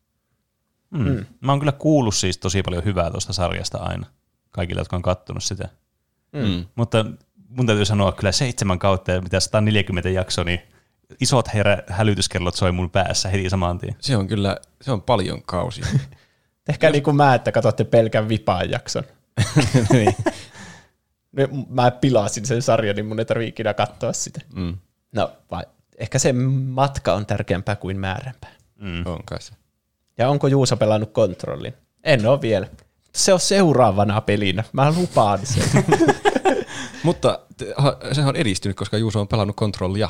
niin, on mä pelannut sitä ainakin. Totta, totta. Ja se on nyt Pleikka Viitosen versiona ja kaikkea, niin kaikki planeetat on niinku kohdalla. Mm. Sitten Killed by Star Wars Fans laittaa. Vanhempi korjausjakso on 49 pelien saavutukset. Luulitte, että Zeldassa saa kaikki 900 koroksiidia, niin on sataprosenttisesti pelannut. Lisäksi siihen pitää ottaa kuvaa jokaisesta aseesta, kilvestä, jousesta, vihollisesta, jne. Vetää kaikki noin sata shrinea, divine beastit ja kaikki muistot. Kaverini pelannut satunnaisesti kolme vuotta ja saanut 30 prosenttisesti läpi. Herttistä. Okei. Olkaa hyvä. Odotellessani, että Juuso tekee Breath of the Wild-aiheen ja sanoo, että on vetänyt Platinum Tröpyn botvista. Ei ole pakko. Onneksi Nintendo-peleissä ei ole trophyjä. Mm. Koska en, Zelda on kyllä tehty semmoiskin peliksi, että sitä saa pelata sen verran, kuin itse haluaa. Mm. Mm. Se on kyllä totta. Sen takia siinä on loputtomasti sisältöä. Kaikille hulluille, jotka haluaa pelata 900 koroksiidia. Mm. tai ottaa kuvia niistä asioista. Se on kaikista turhinta mun mielestä siinä pelissä ehkä. Mm. Se unohtuu aina tehdä se kuvien ottaminen. Niin, jos sä jotain bossia vastaan taistelet niinku yhdesti koko peli aikana ja sä et ota sitä kuvaa, niin se on niinku mahdotonta sitten. Ai. Eli ei ole semmoinen niinku kompletionistin suosikkipeli varmastikaan. Mm. Ja mitä muita viestejä ja aiheehdotuksia on tullut? Siis nyt tuli kyllä absoluuttinen mind blown, kun kuuntelin tämän päivän jakson toista osiota, eli ikäraja visailua. Neljännen pelin vihjeet oli, ovat täydellinen kuvaus Hollow Knightista, mutta olikin joku tyhmä Bloodborne. En varmasti ollut ainoa, joka tämän huomasi. Tai ainakin toivon niin. Niin, onhan niissä sama, paljon samanlaisuuksia Hollow Knightissa noissa niin, äh, From Softwarein noissa Souls-like-peleissä. Mm. Niin, kerätäänkö siinä valuutta jotenkin vihollisista? Joo, kyllä. Ja sitten sen menettää, jos kuolee, eikä saa sitä takaisin sitä valuuttaa sieltä. Toisaalta kyllähän Marjokin saa valuuttaa, kun se hyppää vihollisten päälle. Ihan kolikoita. Niin. Kyllä. Niin. Ja kumpi on ottanut kuitenkin niin kuin vaikutteita kummasta, niin ei voi tietää. Vai voiko tietää sittenkin? Ai, että onko ottanut pelistä, joka on tullut 2014 vai pelistä, joka on tullut 80 jotain 5. Emme saa ikinä tietää. Mm. ah niin, nyt me, nyt me puhuttiin siitä niin Mariosta, mä siis puhuin Bloodbornesta ja tuosta niin Hollow Knightista. Aa. Pakko laittaa viestiä ja kehua teidän GameStop-jaksoa. Kuuntelin sen vasta tänään siivouspäivän kuunteluputkessa. Yritin pitkään ymmärtää, mitä siinä tapahtuu ja nyt tuntuu, että se vihdoin kolahti. Ja teidän höpinöitä on muutenkin mukava kuunnella ja teillä on hyvää ja monipuolista pohdintaa aiheesta riippumatta. Jatkakaa samaan malliin. Oh, kiitos. Kiitos. Kiitos. Se oli kyllä hyvä jakso minustakin. Oli kyllä. Se on monimutkainen aihe, josta oli kiva silleen yrittää itsekin selvittää, että mistä siinä on kyse. Niin, kyllä. Meillekin informatiivinen paketti. Mm, kyllä. Sitten Huldalta viesti. Jäin jälkeen jaksojen kuuntelussa, mutta kuuntelin äsken ystävänpäivä spesiaalin ja huhu, kiitos fanfikeistä. Näin fanfikien suurkuluttajana voin suositella sellaista sivustoa kuin AO3, eli Archive of Our Own, joka on nykyään suositumpi alusta kuin fanfiction.net, jos tämä taisin ottaa ne Mm, aivan. fanfikit. AO3 löytyy uudempia fandomeita ja uudempia fikkejä, jos nyt ensi vuonna jatkatte samalla linjalla. Oli vaikeaa kuunnella enemmän kuin pari minuuttia kerrallaan, kun krinketti joko noloille asetelmille, omalle kokemukselle fanfikeistä ja niiden kliseistä, tai take- takavasemmalta iskevälle Oulun murteelle. niin, ehdottomasti pitää jatkaa sitä mm. fanfictionia, Joo. jos ihmiset on tykännyt siitä. Se oli minun hyvänä ystävänpäiväperinteen. Kyllä, ja se oli kyllä hauska jakso kyllä tu- tuottaakin kieltämättä. Oli. Niin. Ensi vuonna te saatte näytellä niitä fyysisesti kameran edessä. Tulee videoversio. On perukit ja vaatteet ja kaikki. No niin. Tämä tulee sitten Patreoniin pelkästään nähtäväksi vai OnlyFansiin? OnlyFans, niin. Ah, Harrastan muutenkin, muuten itsekin fikkien suomentelua ja täydet sympatiapisteet Juusolle she kautta he-ongelman kanssa painimisesta. Mm, aivan. Niin, eli kun ne mies ja ha- naishahmot sanotaan koko ajan he ja she ja ne on vaan hän, hän, hän, hän. Mm. Vaikka tykkään suomentavasta olla sukupuolineutraali hän-sanassa. Mm. Miten olisi aiheena Dead Rising-pelisarja, etenkin se paras peli, eli Dead Rising 2, tai sitten Dead Island ja Dead, Dead Island Riptide-pelit. Mikä tahansa peli, jossa on sana Dead. Evil Dead Fistful of Boomstick on myös kova. Mä yritin miettiä kaikista randomemta peliä, jossa on Dead-sana. Nyt täytyy itsekin alkoi heti miettimään vaan. Dead or Alive Extreme. No siinä. Täyttääkö hän se vaatimukset? Tai ainakin tuon vaatimuksen. Siinä on Dead. Niin. Noita muita Dead-pelejä mä en ole pelannut. Red Dead Redemption. No siinä on Dead siinä sanassa. Mm. Undead Nightmare. Siinä on kaksikin Dead-sanaa. Kyllä. Aiheehdotus. Katsokaa elokuva Laamageddon ja puhukaa jakso siitä. Jos The Room oli hyvä elokuva siinä, että oli huono elokuva, niin Laamageddon on yhtä hyvällä kautta huonolla tasolla. En halua paljastaa enempää, paitsi että muutama bisse kannattaa ottaa varuiksi mukaan. Tämä kuulostaa täydelliseltä ehdotukselta. Kuulostaa siltä, että tulee maailmanloppu, jossa on paljon laamoja. Mm. Siihen tuo viittaisi kyllä. Näin Vähän on. niin kuin yksi meidän lemppareista haihurrikaani. Ai Aa, vitsit. Totta. Tuommoinen outo disaster-elokuva. Mm. Ja paljon muitakin aiheehdotuksia tuli jälleen tänne meidän niin aiheehdotusarkistoihin. Aarre Planeettaa sitä vaan toivotaan. Hmm. Ja Skyrimia toivo suuri pieru. Mutta eihän me tommosista vanhoista peleistä täällä puhuta. No ei. Skyrim. Kuvitella, että siitäkin on jo yli kymmenen vuotta aikaa. Eikö, ei, kun sitä on kohta kymmenen vuotta. Ei vai onko liiko sitä kym- kohta sitä on kymmenen vuotta. Niin. Se muuten Microsoft ostanut nyt Bethesda ihan tosi mm. teolla. Kyllä. Kaikki Jännittävää. eksklusiivisia vain Xboxille Ja PClle. ja PClle. Todella eksklusiivista. Voidaan siirtyä seuraavaan segmenttiin. Tuplahypyn paprika mix. Ja tänään, kuten aina ennenkin, meillä on Tuplahypyn paprika mix, eli Tuplahypyn virallinen suositusosio, missä me suositellaan jotakin asiaa tai produktia tai muuta vastaavaa, mikä meistä on ollut tosi kiinnostava ja hyvä asia. Mm. Ja tänään mä voisin aloittaa nyt. Aloita Mä ihmisiä. en tiedä, onko teillä suosituksia, mutta mulla ainakin on suositus. Nimittäin monille varmasti tuttu artisti Calvin Harris, joka oli varsinkin tunnettu ja tosi suosittu tuossa 2015 tienoilla sen ala- ja yläpuolella todella suosittu ja todella paljon ra- radiossa soitettu muusikko ja tuottaja, niin, niin palasi juurilleen viime vuonna, kun hän alkoi tekemään tämmöistä omaa soolotuotantoa, joka pohjautuu sen vanhaan tämmöiseen niin kuin 90-luvun reivimaailmaan. Eli alkoi tekemään tämmöisellä Love Regenerator-nimellä tämmöistä acid housea tai tämmöistä niin kuin tosi trippistä teknoa, joka siis on tosi semmoista chilliä ja semmoista mukavaa kuunneltavaa ja sellaista, niin kuin, tässä tulee semmoinen jotenkin semmoinen letkeä olo. niin, niin mä voisin kyllä ihan ehdottomasti suositella tätä Love Regeneratoria kyllä teille kaikille. Miten sä kuvailit sitä genreä? Acid Transe. No se, Semmoista, missä, mitkä soi jossakin epäilyttävissä juhlissa varmaan. No se, Niin. se on ilmeistä sitten, kun kuulee sen äänimaailman, niin sitten se, niinku, se tulee siitä. Okei. Okay. Mutta semmoista tekno acid house meininkiä pienillä transeviboilla sinne, niin ai, että siinä tulee kyllä semmoinen kunnon niin kuin aikakone tuonne 90-luvulle, tuommoisiin kunnon niin underground-bileisiin ja muihin tämmöisiin mukaviin meininkeihin, jossa olin silloin kuusivuotiaana. kyllä. Nostalgiat herää siihen. Kyllä. Hyviä aikoja. Mm. Mutta sanon vielä kerran nimen uudelleen. Love Regenerator. Käykää kuuntelemassa. Eli se on niinku ihan eri artistinimellä sitten. Joo, kyllä, mutta tietysti saman henkilön tuottama. Okei. Okay. Mm. Onko teillä suosituksia? Roope? On. Sulla ainakin oli. Minä voin hoitaa alta pois. Ö, tuota, Juuson suosituksesta lähti tämä suositus. Hetkinen.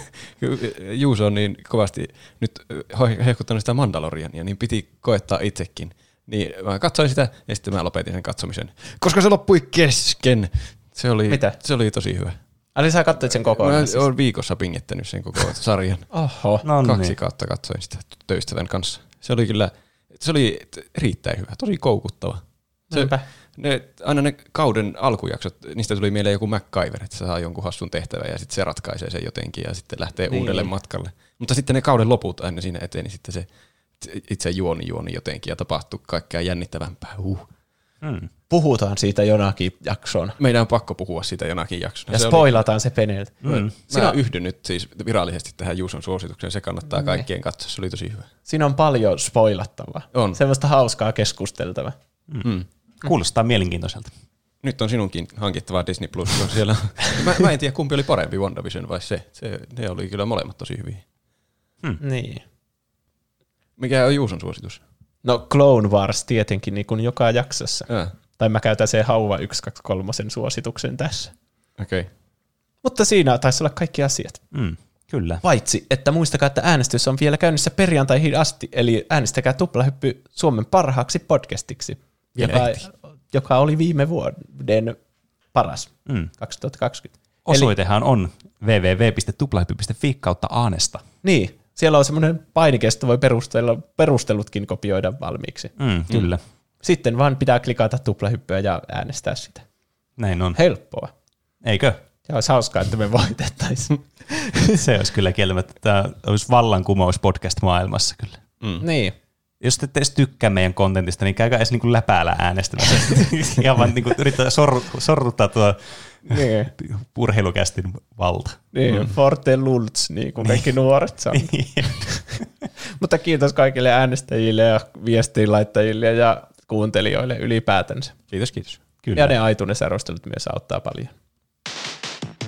Mutta palataanko sitten aiheeseen ensi viikolla? Tehdään näin. Näin tehdään. Nähdään ensi viikolla. Näin tehdään. Nähdään ensi viikolla. Näin Hei, tehdään. hei, Hei heipä hei.